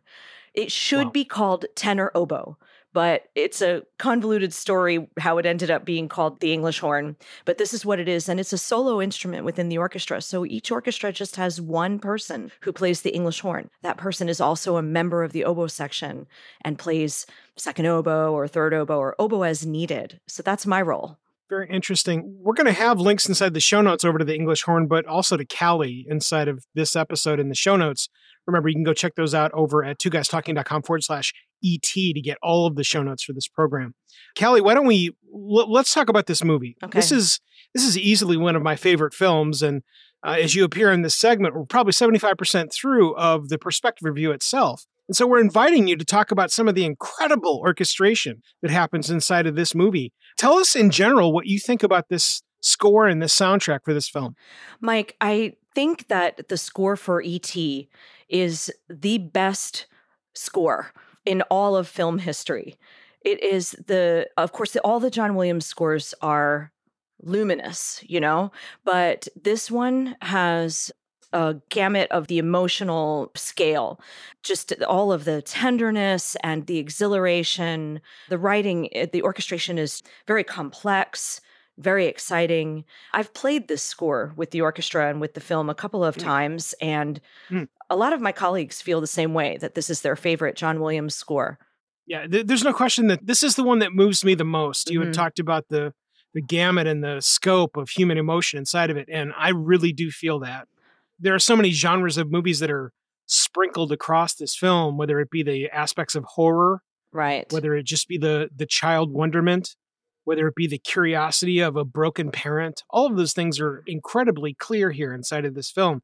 wonderfully orchestrated by John Williams and the people that he surrounds himself with. Let's dig deeper. What strikes you the most inside of this? Well, you mentioned the wonderment of the child. And for me, the most touching scene is the one in which Elliot and E.T. are kind of mimicking each other's gestures. They're getting to know each other for the first time. It's before E.T. talks. Right. And the music that accompanies that, it's the first time that we hear the theme that is called E.T. and Me. And it's introduced in the harp with a kind of a gentle strings accompaniment. And it's so innocent and kind of whimsical, and it just makes you feel like you're a child again, like you are Elliot and you are having this experience interacting with the creature. And, you know, it's unusual, the writing for the harp there. There's trills that are done with one hand. It's a very special thing for the harp player, and so effective. That's one of the great things about John Williams. He finds different ways to use the standard instruments to create new sounds that kind of evoke new feelings. But I just love that moment in the film when that happens and the tenderness of it. It's funny that you mentioned that. We actually had that as a bullet point inside of our perspective review earlier in the program. And what we referred to that scene as, it's the mirroring segment. Yeah. And what I referred to inside of that discussion was mirroring is one of the first things people, especially of different languages, do, because really all you have when you meet somebody that speaks a completely different language or doesn't speak at all is the ability to look and see what's happening and then begin gesturing. Mm-hmm. And as you gesture, the other person is going to gesture, and then you're going to start watching facial expression. Mm-hmm. And the facial expression and the opening up of shoulders and the standing taller or leaning in and squinting, all of those things are going to be leads into what comes next inside the next step of communication. And what's great about this film is that that's all captured inside of the segment you're talking about. The difference is that it's like this plastic creature and Elliot in a backyard someplace, and it's glorious. It's another piece that turns me into a giant pile of man flesh. I love this movie. Oh, for sure. Yeah, it's tremendous. Crucial. I mean, the music is so crucial in a scene like that without dialogue. I mean, and whether it's a chase scene or a moment of kindness with just action, John Williams is the master of orchestrating that. Yeah, there's no question. There's also, we've talked about it several times, but the segment called The Call that we've got linked again in the show notes over at TwoGuysTalking.com /ET. You can watch the segment between Steven and John Williams as they begin to dial in and figure out which notes, which of the 5 notes are going to be the call for E.T. Oh, yeah. And it's electric. Yes. Watching both of their minds play on each other it's like watching chocolate. You know, it's just like, give me more. I can't watch hard enough when I see that. They have such respect for each other as artists. And it's unusual for a director to have that kind of a relationship with a composer. I mean, part of E.T. was actually recut to match the music. You know, the final scene, there's a long sequence at the end that's an action sequence.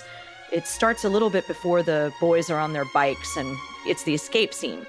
And that segment of music is really complicated.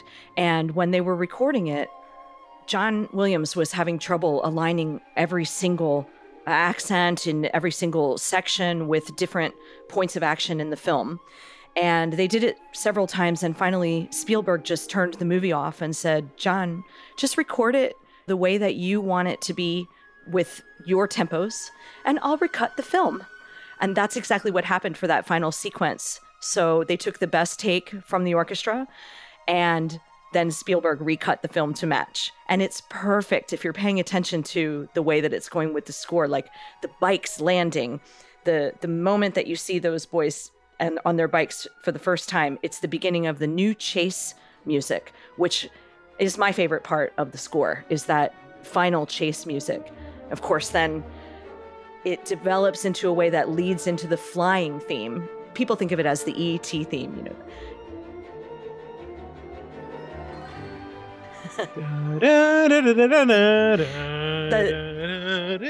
Yes, that's it. That's it. We'll lilt it in here too. There's little lilts inside. Remember, everybody can go and buy the soundtrack I want to make sure you all understand we're utilizing the music as an educational tool. It's also a little insert to help YouTube with all of their needs and wants inside of the visual version of what we're going to be conveying here as well. Yeah. Yeah, I think you better use the actual score and not my singing in that part.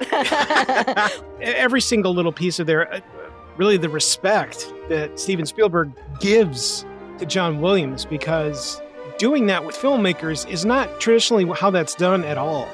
Usually a director or filmmaker is going to come in thundering and want this, this, and this, and where is it, and why isn't it done the way I want it? Mm-hmm. To relinquish command of what you're creating in regard to a feature film like E.T. and go, I tell you what, why don't you just record what sounds great and I'm going to change my movie to match it. I don't know if in film history, in cinema history, that may be the only time that's ever happened. Well, and I'll bet you it probably has happened somewhere else. And I'll tell you, it's only been with John Williams. Yeah, it's the only one who would get that kind of clout, you know. Yeah, I've talked to a lot of people that are involved with John Debney was someone else that we had talked to. And the ability to play inside of the ideas of what are provided inside a film is a great one, unless you're locked down into a box, and that's what you get to do. Right. And no one likes being locked down into a box. It doesn't matter what your craft is. And so, again, for Spielberg to just kind of open the door and say, tell you what, you do what you want, and we'll make it work. It's stunning, and it's as stunning as this movie is, really. I love that, too, you know, that the musician was such a part of the full product, you know, of what you're seeing, too, you know. Yeah, Chris had said earlier in the program that if you don't have this music, I'm not entirely sure you have E.T., and he's totally right. It's so funny that we're talking about a being with an illuminous heartbeat. You actually use the word illuminous when we were talking about John Williams inside of this. And he is instantly conveyed through the music as much as E.T.'s heart is inside of this film. Yeah. And, you know, I recently rewatched it, and I was just delighted to be reminded that the English horn plays a solo at the moment when E.T.'s heart glows when he's about to get on his ship. Like when they're in the forest and they've gotten there and they're kind of safe-ish. And he knows that he is going to be rejoined. And that moment when the heart glows, when it turns on, there is the English horn solo playing the call. I just love that. And now everyone will know that they have not only heard an English horn, but where they can go to reference it inside of E.T.'s soundtrack. Man, that's so perfect. John Williams used the English horn often in important ways in his films, and when I met him one time, I thanked him for that, for the way that he wrote for the English horn, and especially, you know, in the first three Harry Potters and the Princess Leia theme, things like that. Everybody's gathering around trying to get a selfie, and I just thought, I don't want to overwhelm this person. There's a huge receiving line. I'm just going to shake his hand and thank him for the way he wrote for my instrument. So he conducted a concert with us and of all of his music a while back, and what a career highlight that was.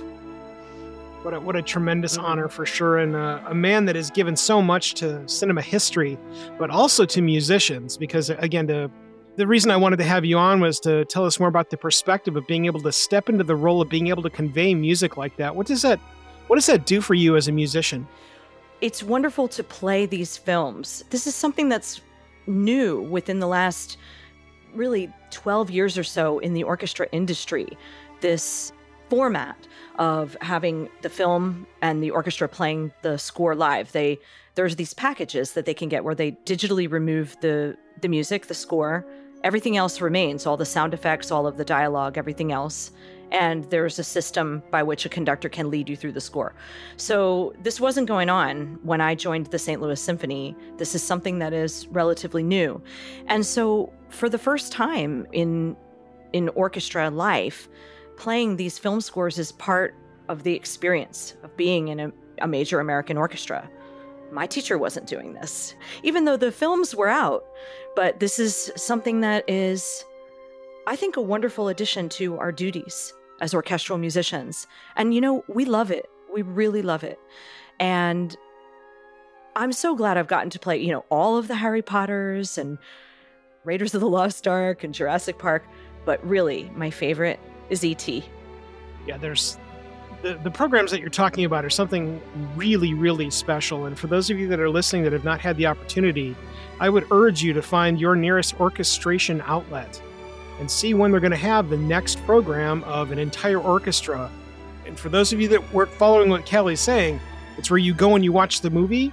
And the difference is that you'll hear all the sounds and the talking that's going on. But in addition to the orchestration that's still laid into the sound that you're hearing through the sound system, there's an entire full orchestra performing the actual music that's being played. And it is, I keep using the word electric with this movie and illuminous, but it's a different breathing atmosphere when you have the entire orchestra conveying the music that was originally included for this film. And it's magic. It's incredible. It's so exciting. People just go crazy. They go crazy. Yeah. Well, Cally Banham, what a wonderful insertion today. I appreciate your taking the time and jumping into what we've got going on here via the perspective reviews and inside of this episode of What Cops Watch. Thank you again so much. Why don't you tell people how people can find you? Oh, they can visit my website, CallyBanham.com, and it's CALLY, CallyBanham.com. That's terrific. Again, we'll have that in the show notes for everyone to go see over at TwoGuysTalking.com/ET. Cally Banham, thank you so much from the guys and I. You have a good night. Get home safe. Pleasure, Mike. Thank you. And that's why we have somebody that plays this music talk about the music of feature films like this. Right. It's extraordinary. It conveys not only a different perspective, but a completely different skill set that none of the three of us have. Right. Cally, thank you again for your contribution to this episode. And I look forward to building a whole bunch of really great projects with you and the orchestra community that I've begun to meet over the course of the last several months. They too are transformative people and have such a wonderful, desirable skill set. Just really, really great stuff. Two guys talking E.T. Falling asleep outside again. This is a wonderful moment that harkens back to the first time that Elliot falls asleep outside. The difference is that when he wakes up this time, you know that it wasn't a dream, but more importantly, you've no idea what happened. Right. Again, it's the question mark inside of storytelling that so many stories are missing. They don't ever actually ask the question and then don't instantly deliver on top of it. Right. And I love that they take time to not only massage the story by having at least several minutes where you don't actually know what has happened. Right. None of it feels good, but you don't know what happened. Right. And you can just kind of tell just from the setup of, you know, the police officers at the house, he's missing now, how long has he been missing, all that kind of stuff. So you can tell it's starting to go in a bad direction. Two guys talking E.T. Did they come? Is he gone? Those are the questions you're asking yourself, and it's not immediately made available. This is the piece of suspense that, again, Spielberg delivers in spades inside of all of his films. Right. Regardless of what the emotions are, there's this piece of suspense that he doesn't just instantly give you and instantly gratify you with. Right. And again, especially in stark comparison to what you see inside of modern-day storytelling, the requirement to do that is not there. No. And again, I wish more modern-day movies would understand the power that you have when you don't instantly deliver something that somebody expects. Yeah, because closure has to have pacing also. Right. You have to have that that correct pacing with closure. Yeah. Two guys talking E.T. Reporting a missing child, then and now.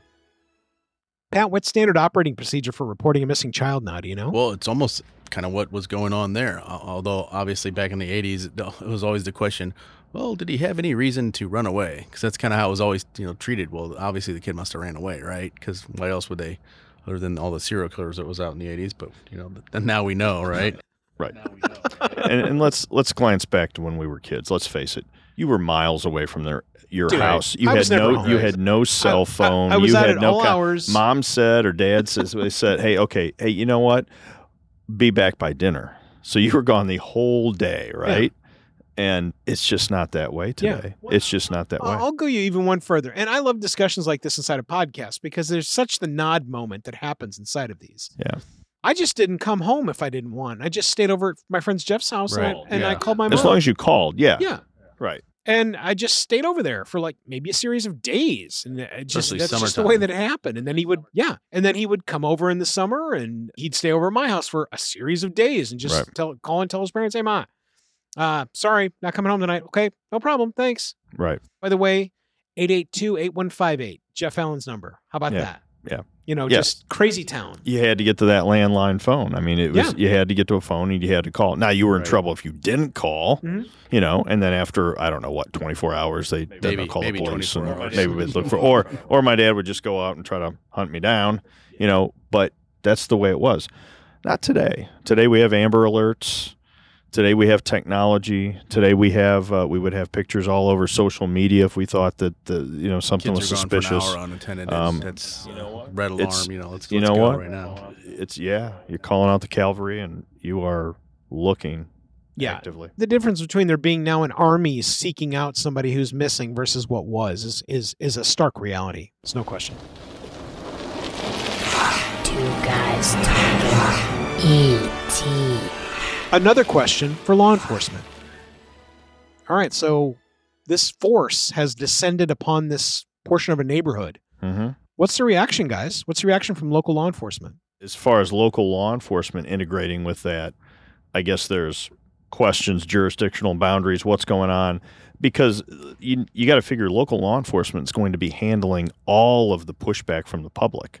If you want to look at back then versus today, and I put that in modern day, you know, the social media platforms would be lit up with, look at all these pictures. Look at, who is this? The police are telling me this isn't them. Video, they don't know who this is. Drone footage, all of it. And really, it wouldn't occur with the collaboration with our federal partners. It just wouldn't occur unless that publicly, unless we knew about it, unless we were collaborating with them. Because it's not like you're going in covertly. So back then, you know, media didn't have social media. There wasn't that type of presence where it was all over. That might have been one person getting on a landline, calling a neighbor, hey, did you see this?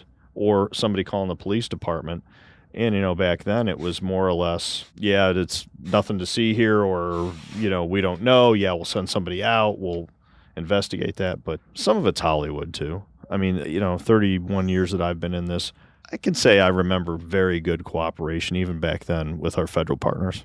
Pat, is there anything that's crisis negotiator perspective to share inside of this situation? I mean, we're talking about an entire community wondering what in the hell is going on. But here's my biggest concern is in the 20-something years, I've yet to see a policy of how do you deal with that alien when he shows up, who gets jurisdiction, so let's just say it happened today. It'd be something new because nobody's ever dealt with it before, right? So you really don't know what's going to happen. What's going to be the response? Who's going to show up? You know, you always had that government entity. Well, where's that government entity coming from? You know, I don't know. I mean, well, no, I'm curious what they would tell you guys to just walk into your town and do whatever they want. Who knows? Like, how would that actually work? I don't think it would go down like that. I mean, we collaborate on so many things these days anyway, and you're talking about something that, like Pat's saying, really, there's no policy on it. I mean, if you really wanted to get right down to it, if it's an enforcement entity, federal enforcement entity, what law is being violated? Is there a threat to public safety? Is there a threat to the national government? I mean, you've always got to go back to mission. What's the mission?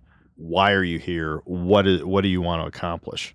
And, you know, sometimes it's we, just like our federal partners, go out to investigate suspicious things. But, I mean, that only goes so far. There's only so many laws that cover us as far as what we can do. I don't know. I do not know how that would exactly go down, but I can tell you just modern day federal government's typically not going to come in without collaborating with us because they know as well as we do. You go in and you have a big presence and such like that, that's going to get some people's attention. That's going to stir some people up. It's better to be upfront with the public and tell them, hey, this is what's happening. This is what's going down. So you don't have that public panic. Two guys talking E.T. Then Mike's horrific discovery. This piece is the other piece that kills me inside of this movie, amongst other giant pieces that kill me in this movie, because the production design that was done on essentially dead E.T. in the gutter is striking as hell. Just the color alone. Total boot to the head. Total boot to the head. An instant moment of, you got to be kidding me. And again, it gets me every time, even now as a 52-year-old man, I'm instantly struck the same way every single time I see it. Two guys talking E.T. Mike going to mom. Again, I love the realism here. It's no joke. I need you to come with me. Mm-hmm. And again, the tenor of a young actor like that, to be able to pull that off and it be completely believable. Just total game on. Yeah. Two guys talking E.T. The men in suits arrive. Yeah, space suits. We'll leave that to the bad. We're to the bad. Yeah. That's one of Pat's bads. Again, this is one where not only is Spielberg making an atmosphere, there's literally an atmosphere generated here. And I loved all of it. I mean, it's just, it's instantly taking a family into a place they could never have possibly imagined they were the morning beforehand. And that you can never imagine you would ever be in. And by the way, you're in it. Just magic. Two guys talking E.T. An hour 19 in, and we see the man with Key's face for the very first time. Yeah. This is the magic of being able to showcase a character that you don't know or see or do anything with, except that they have an impact in the story until over an hour into the film. This is the same thing that Spielberg did with Jaws. For those that are curious, it's 47 minutes. You have no idea what the actual shark looks like. Right. And then he's introduced 47 minutes into the film. This is masterful storytelling, and it is a piece of suspense that is almost completely lost nowadays. And it's why going back to a feature film like E.T. is so magical every time you see it. Two guys talking E.T. The speed of a DNA test in 1982? Forever. Forever. Very expensive. High priority. It's just not going to happen. Would the first Alien Connection be the high priority? Yeah, but it still wouldn't be that fast. Possibly. I mean, all right, so hey, let's talk about it now, though. If you guys had a case and you knew you needed DNA sequencing done, what are we talking now? We could, I mean, yeah, they could turn it around quickly. You know, forgetting that it's an alien. It depends on what you're doing. If you're going against a known, it'd be faster. If you're going against an unknown, that could take a little while longer. But just the what they can utilize these days too. Back then, if you're talking about DNA and you've got like a decent sample, you'd have to have a minimum sample of whatever blood, whatever it is. You know, these days they have touch DNA where they can pull DNA off of just almost like a fingerprint. So the technology has increased so much and the availability of that has increased so much that, it's, I think, I don't know, Pat can comment. I think it's night and day compared to what it was back in 82. Two guys talking E.T. Understanding the law. Men walking in and setting up investigatory shop while you're gone. Mm-hmm. So again, they come back to the house and all this shit's just erected. Mm-hmm. Right. What are we looking at law-wise there? Well, I guess it depends on are they obviously with the spacesuits, they're deeming he's a hazard to the whole environment. So now that kind of lays a different ground. You know, is it he's such a hazard that it's gonna. I mean, we have to do what we got to do. You know, I mean, it's exigent circumstances. I think it's Hollywood. I mean, you taking over somebody's house, you better have something big. Like an alien that's dying in your bathroom. I don't know. I don't know. Maybe these days, I don't know if that cuts it. I'm telling you, I don't know. No, you can't come to my house and see the alien. Depends on where you're at. I don't know. Yeah, I don't think they were interested in asserting the Second Amendment with they did not. Then. They Probably absolutely did not. You know, okay. I mean, we can go off the. You're not coming in my house, and you've got the three family members there armed. Yeah, and then we're hiring the attorney. You know. Yeah. Right. Yeah. Exactly.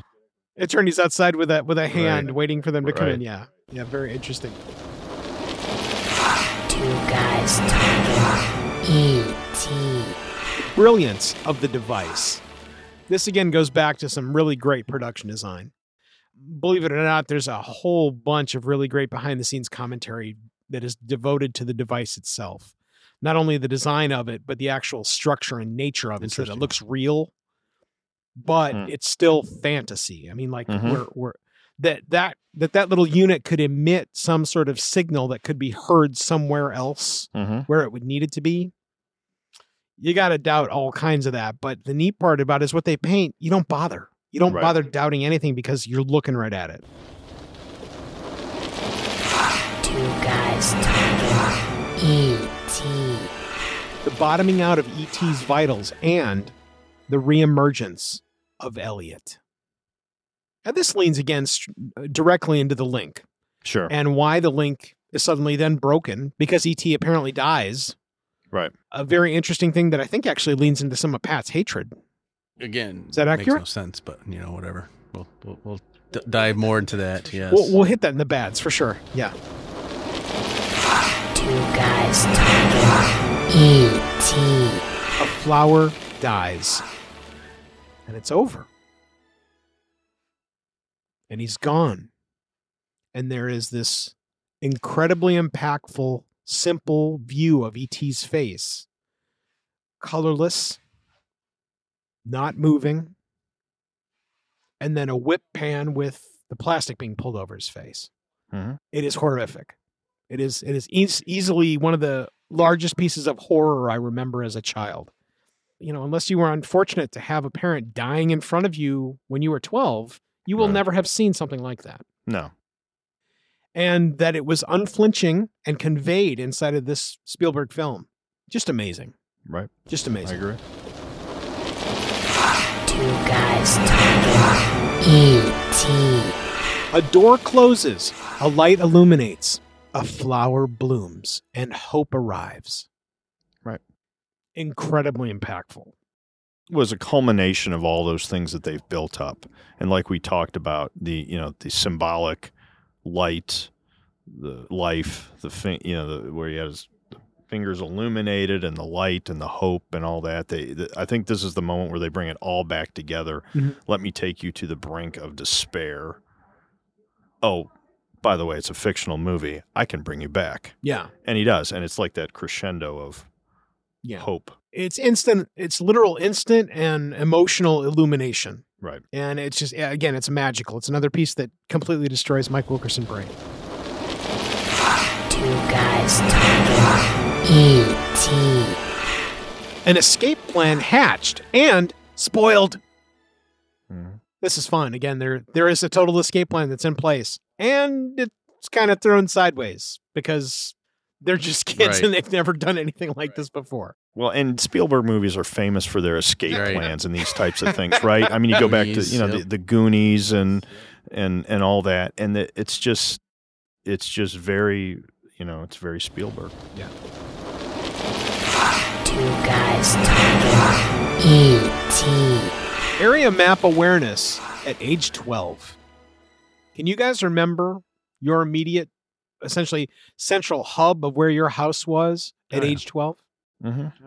Yeah, because we rode our bikes all over, spiderwebbed out from that was home base, right? I mean, and I can tell you, even without roadways, I could tell you the dirt paths and cut through this cornfield and buy this barn and then get back into a subdivision. I could tell you all those paths. I'm sure. I think when they even just say meet at the, I forgot what their actual word was for where they were meeting, the rendezvous point or whatever it may have been, but they all knew where they were going, so.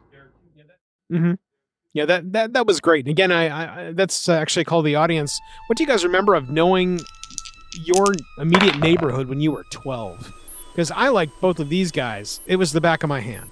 It wasn't a huge hand, but it was the back of my hand. I knew where everything was. I knew exactly where I was. And there was no getting lost inside of where I would go regularly because I knew everything. Two guys talking E.T. Arrival at the playground. I understand. And a second bike ride ensues. You know, and if you thought I was destroyed on the first bike ride, I'm destroyed the second time as well. I mean, it's just, it not only is it Elliot and E.T. flying, it's now a whole bunch of friends flying.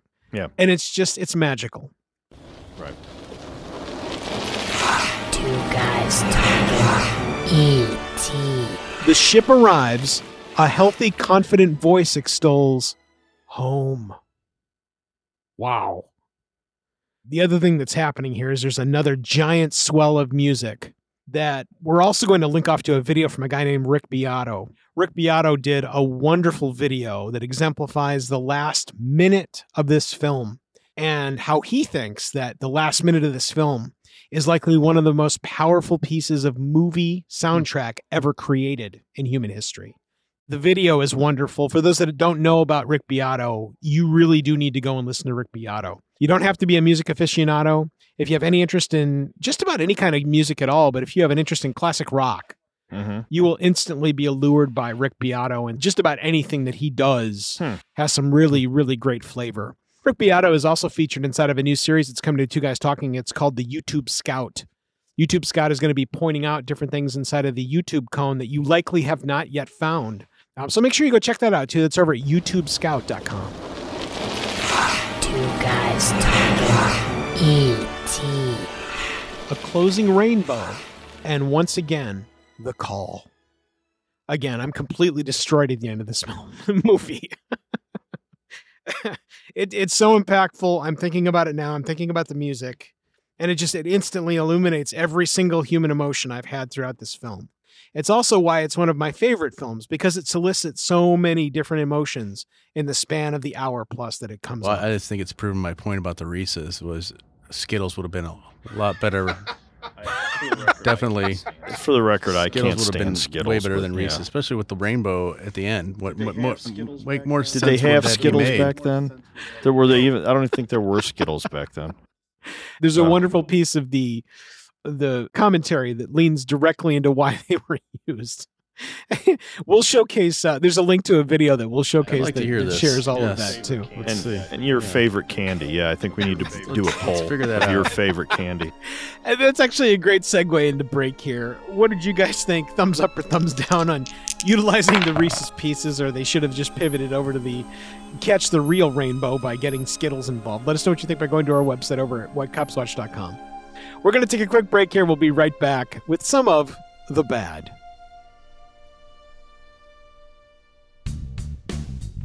Looking for a straightforward user interface and a cost-effective, feature-filled, multi-track recording software? Call off the search! Mixcraft from Acoustica has exactly what you're looking for. It's time to include reliable audio creation and editing software with real punch into your projects. Check out Mixcraft now over at Acoustica.com/Mixcraft and start a new generation of audio creation and editing today.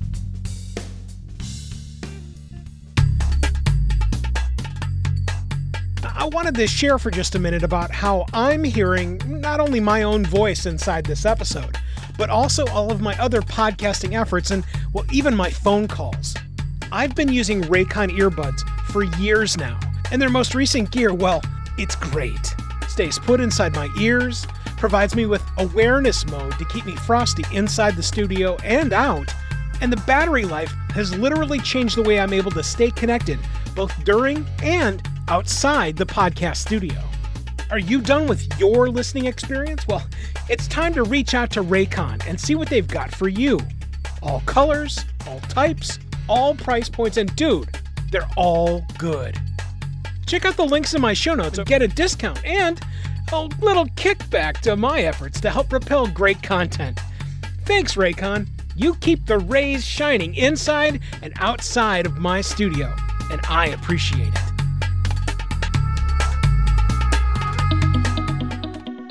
Thought about a career in voiceover? Need a great, cost-effective on-hold message for your organization or business? Don't know where to start? Check out The Voice Farm, your one-stop shop for voiceover needs. Check it out now by accessing The Voice Farm at VoiceFarmers.com and see what difference can be made with a company that is truly outside the box.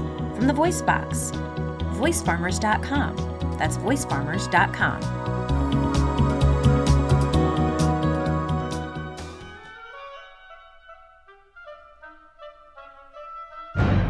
Two Guys Talking E.T.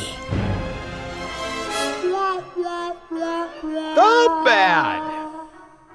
There's not many inside of here, and thankfully most of them are Patrick-led, so let's get straight to them. We beat this Reese's Pieces to death, so we'll skip that part. Let's just go to this link, okay? Yeah. The link. It makes no sense to me. I get if it was an emotional link, that would make more sense. But, you know, now he's drinking beer. Elliot's getting drunk. E.T.'s watching a movie. Elliot's playing out the movie. So, really, I mean, come on. I don't know. It just didn't make a lot of sense to me. Then thinking 10-year-old me would probably even be more or less sense. So I'm not real sure where that was going. But that was my bad. So just. And, Chris, what do you think of the link in general? You know, I thought back in the day it was, especially when they were talking about aliens or space aliens, whatnot, with, I think there were other allusions to a link, you know, either a link to life or a link to an emotion or some kind of connection. And I think that that's what they were trying to build on was because, as I said before, they built him up. He's part of the family, but he's more than part of the family. He's actually linked to Elliot. Yeah, and this, I think the link directly goes to that Elliot has to be the lean-in moment for people. Right. I.e., if they'd only made the flower, and I don't know if this is a piece of how it actually happened, but if they'd only made the flower as the status symbol of what's going on with E.T., I don't know that anybody would have cared. Right. Because okay, so the flower dies and E.T. dies. Okay, check. But now when you make it, oh my God, the kid's going to die? Right. It instantly ups the game in regard to care. Yeah. Right. The pathos that instantly happens because that's there is why the link is there. Now, the science, bad as the science, that's the piece that's pissing you off. Like I said, I'd have been fine with the emotional link and tying all it in, and maybe even with a little bit of, E.T.'s kind of starting to fade away now, Elliot's, because there's something there. But the whole, like I said, the whole one scene where he's drinking the beer and then he's dancing, and that explains nothing as far as a link. Yeah. I think what I'm going to do, and I can't confirm this, but remembering pieces of the novelization cliff notes, essentially, that I've read, because E.T. is a botanist inside of his culture, and because of the tethers that he has collected already from Earth over a series of 10,000 years, coming to and fro, which is why there's a history of UFO sightings, by the way, somewhere between him taking the moment to heal Elliot with his magic superpower finger and his interaction with what happens on Earth is what gives you the link. So I can't tell you that that's exactly what it is, but if I had to try and paint something that kind of makes some sense, if you insert science fiction, alien suppositology, that's kind of where I would go with it. The fact of the matter is that why they did it was because of pathos. I'm not telling you that I don't care if a flower dies, right? But I don't care if a flower dies. I care instantly if 10-year-old kid dies because somehow there's some magic tether between he and an alien. Right. Right? Yep. Okay. Well, but I understand your hatred. Two guys talking E.T. He's changing sides. Now, I don't think any of the three of us are the continuity Nazis that some of my former co-hosts are. But this is one of the big ones that I know there's at least a couple of my co-hosts that would instantly cue in on this, where the keys changing sides is a big rub. Because you guys know, especially as law enforcement people, you kind of have your duty belt or where you put stuff on you, and it's always there, right? For those curious, my keys right now are in my right pocket. My wallet is in my right front pocket.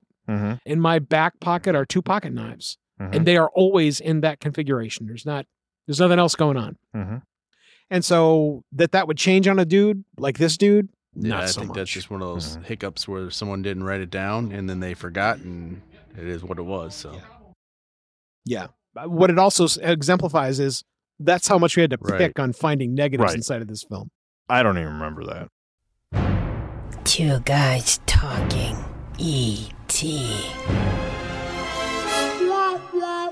Breathing tubes that lead nowhere. Now, on the guy with keys as he's inside talking to Elliot, if you look, the tubes leading up to his helmet, they don't actually go anywhere.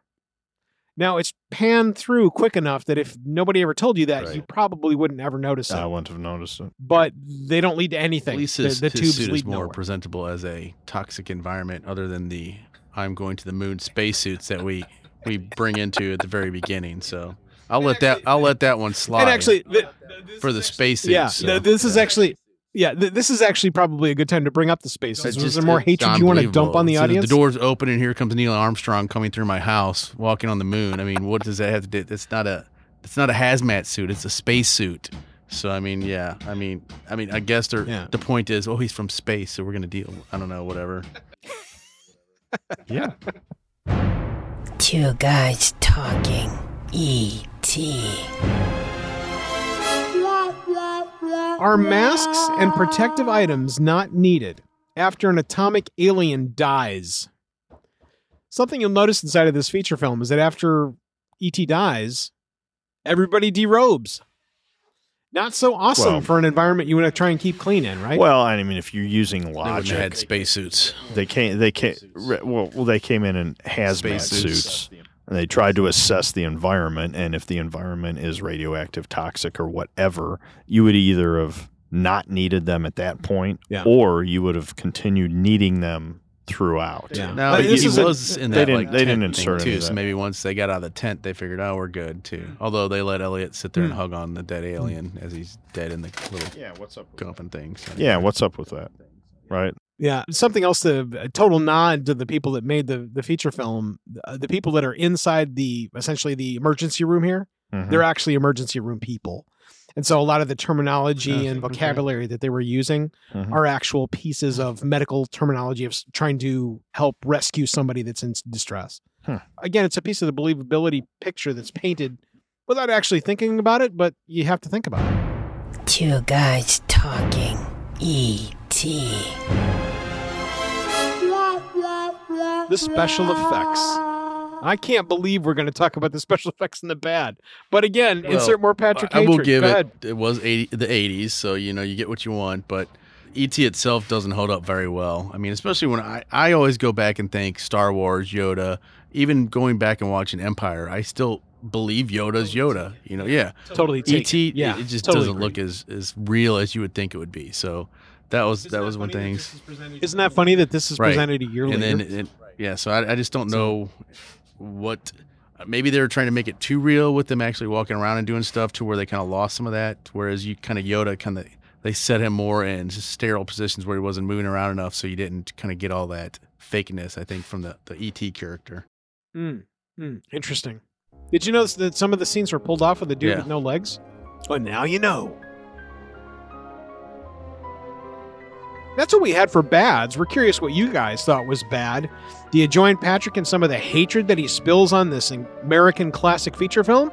Or do you have a little bit more level head like Chris and I? Let us know what you think by going over to our website over at WhatCopsWatch.com. Fill out the quick web form and tell us what you think. The franchise. Now, we talked about how much money this feature film made, and it made just a ton of money. But the fact is that the franchise, I'm not telling you that it died here, but what didn't happen was that there was no... Let's talk about... Apart of this. This just goes back to a little bit more hatred. How about the Atari game? I don't know if you've ever noticed, but the E.T. Atari game, I think, was pretty much what crashed Atari. I'm not real sure, but they actually had so many extra cartridges. They threw these in a landfill, and they actually made a documentary. Just for the record, I never spent my money on the E.T. Atari game. Just saying, it was very bad investment by Pat. You had to put the pieces of the machine together, and it was non-winnable. Remember that. That's what led to the downfall of the E.T. Atari game. Jeff Allen won it several times. I played that game hours upon hours and never won the damn thing. He's still playing it. It's still playing in his mind right now as we speak inside of this episode. Again, the franchise is far more about it being a stair-step inside of feature film history. But did they do a lot of marketing afterwards? Was there a lot of E.T. toys, E.T. lunchboxes, E.T.? There was. This was also one of the very first steps into what was real VHS ownership. Okay. E.T. hitting VHS sets was big. Was it? The thing was that it was years later that it came out. But when it did come out, it was huge. Yeah. Because again, it's where we were leaning into being able to own the movies and not have to just remember them when you saw them in the film. That's what I'm just like from a merchandise perspective. I don't remember a lot of things. Neither do I. Other than, like you said, lunchboxes. But I don't remember have your live E.T. doll that you can put your hand in and make them work. I don't remember any of that stuff. So I don't know. Action figures. I don't know. Yeah, action figures or. I know that there were in bubble plastic. Obviously, action figures is relative because, is he going to raise his arms and maybe his neck? Again, I know that the VHS stuff was huge. That I remember specifically. But what we'll do is we'll leave some links inside the show notes. I'll go and research that. and find some of the toys that were available then and see what they're worth on eBay now. I'll leave the links inside the show notes. You know, Mike, before we end the franchise, too, I think that it's important that we go out to the audience with probably the most important question of this entire podcast. Should there be a sequel? Yeah, and I think where I want to lean in regard to sequel, the sweet irony of this film coming out where it did in 1982 was that this may actually have been a sequel, where Close Encounters is actually the first film. I can agree with that. Now, again, my affinity with Close Encounters is going to be very well detailed inside of the Close Encounters perspective review, which we're not doing here. But the two are wonderful pieces of a kaleidoscope that you can look at in regard to visiting with aliens. And some of the pieces, again, A Strange Family, incredible special effects for the time, mm-hmm. stories that instantly submerge you. Mm-hmm. There can be no denying that both of them are extraordinary, immersive feature films. But take that theory that they're linked mm-hmm. and ask the question, do they do a third movie to drive that home? That is an incredible risk. Oh, yeah. But what's the audience think? Do we do it? I think that that's a perfect question for the audience. Let us know what you guys think. Should there be another tack on that could either be a third part of the story or something that instantly grafts on to what was the end of E.T.? Let us know what you think by going over to our website. Again, it's WhatCopsWatch.com. Fill in the quick web form and tell us what you think. And bring the original cast back, you know, and then you have just like Top Gun. Then you have these new people that find an alien with his kids. Right. It's a risk. It could completely collapse. But yeah. And have a superhero appear. Right. I mean, why not? Yeah. Right. It'd have to be done exactly right. I don't think Spielberg will be alive, and it will happen. He'll have to die first. Well, I don't think. Well, he's. I don't think he'd do it. Sequel to Avatar. No, that's Cameron. I didn't think they'd ever do a sequel. They're going to do like 4 movies that are sequels. I mean, it's crazy. I don't know if. Did he ever do the Goonies sequel? No. Yeah. Goonies will never be revisited. It was. They were thinking about it. Really? Yes. I thought. Actually, there was a big rumor that Goonies was supposed to be getting remade. Yeah. Not a fan. Leave it still alone. In discussion. I thought I just read something about it. And do not touch. Oh. By the way, you and I were talking about it the other day. Goonies is not that great a movie. No, it doesn't. I liked it either. I liked it. Everybody liked it when you're 12, dumbass. Go watch it now. It's a joke. Come on now. I tried watching it with my 7-year-old, and I forgot about I forgot about the PG rating back then. Only because you now look like a cousin of the guy that's in it. That's no different than E.T. I forgot E.T. No, E.T. had no PG-13, so the language in E.T. was terrible, yeah. He called him a what? A penis breath. Penis breath. And the Uranus joke. And my 7th, he goes, he just called him a penis breath. I go, dude, don't say that. Your mom will kill us. But what does it mean? I go, let's not worry about that right now. Yeah.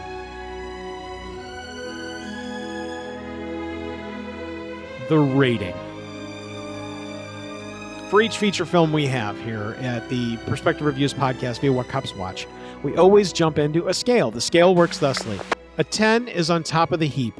A gleaming, wonderful spaceship with an appreciative alien jetting back to his home planet. A 1 is on the bottom of the list. Dead E.T. in a ditch.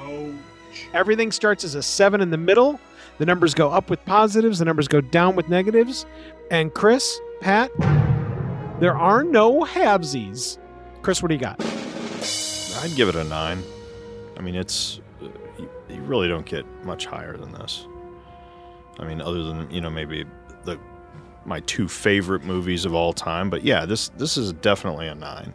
I mean, it's solid. It's a classic. I'm not going to be able to stomach all the email we get on your 2 favorite films, so why don't you share? My 2 favorite films?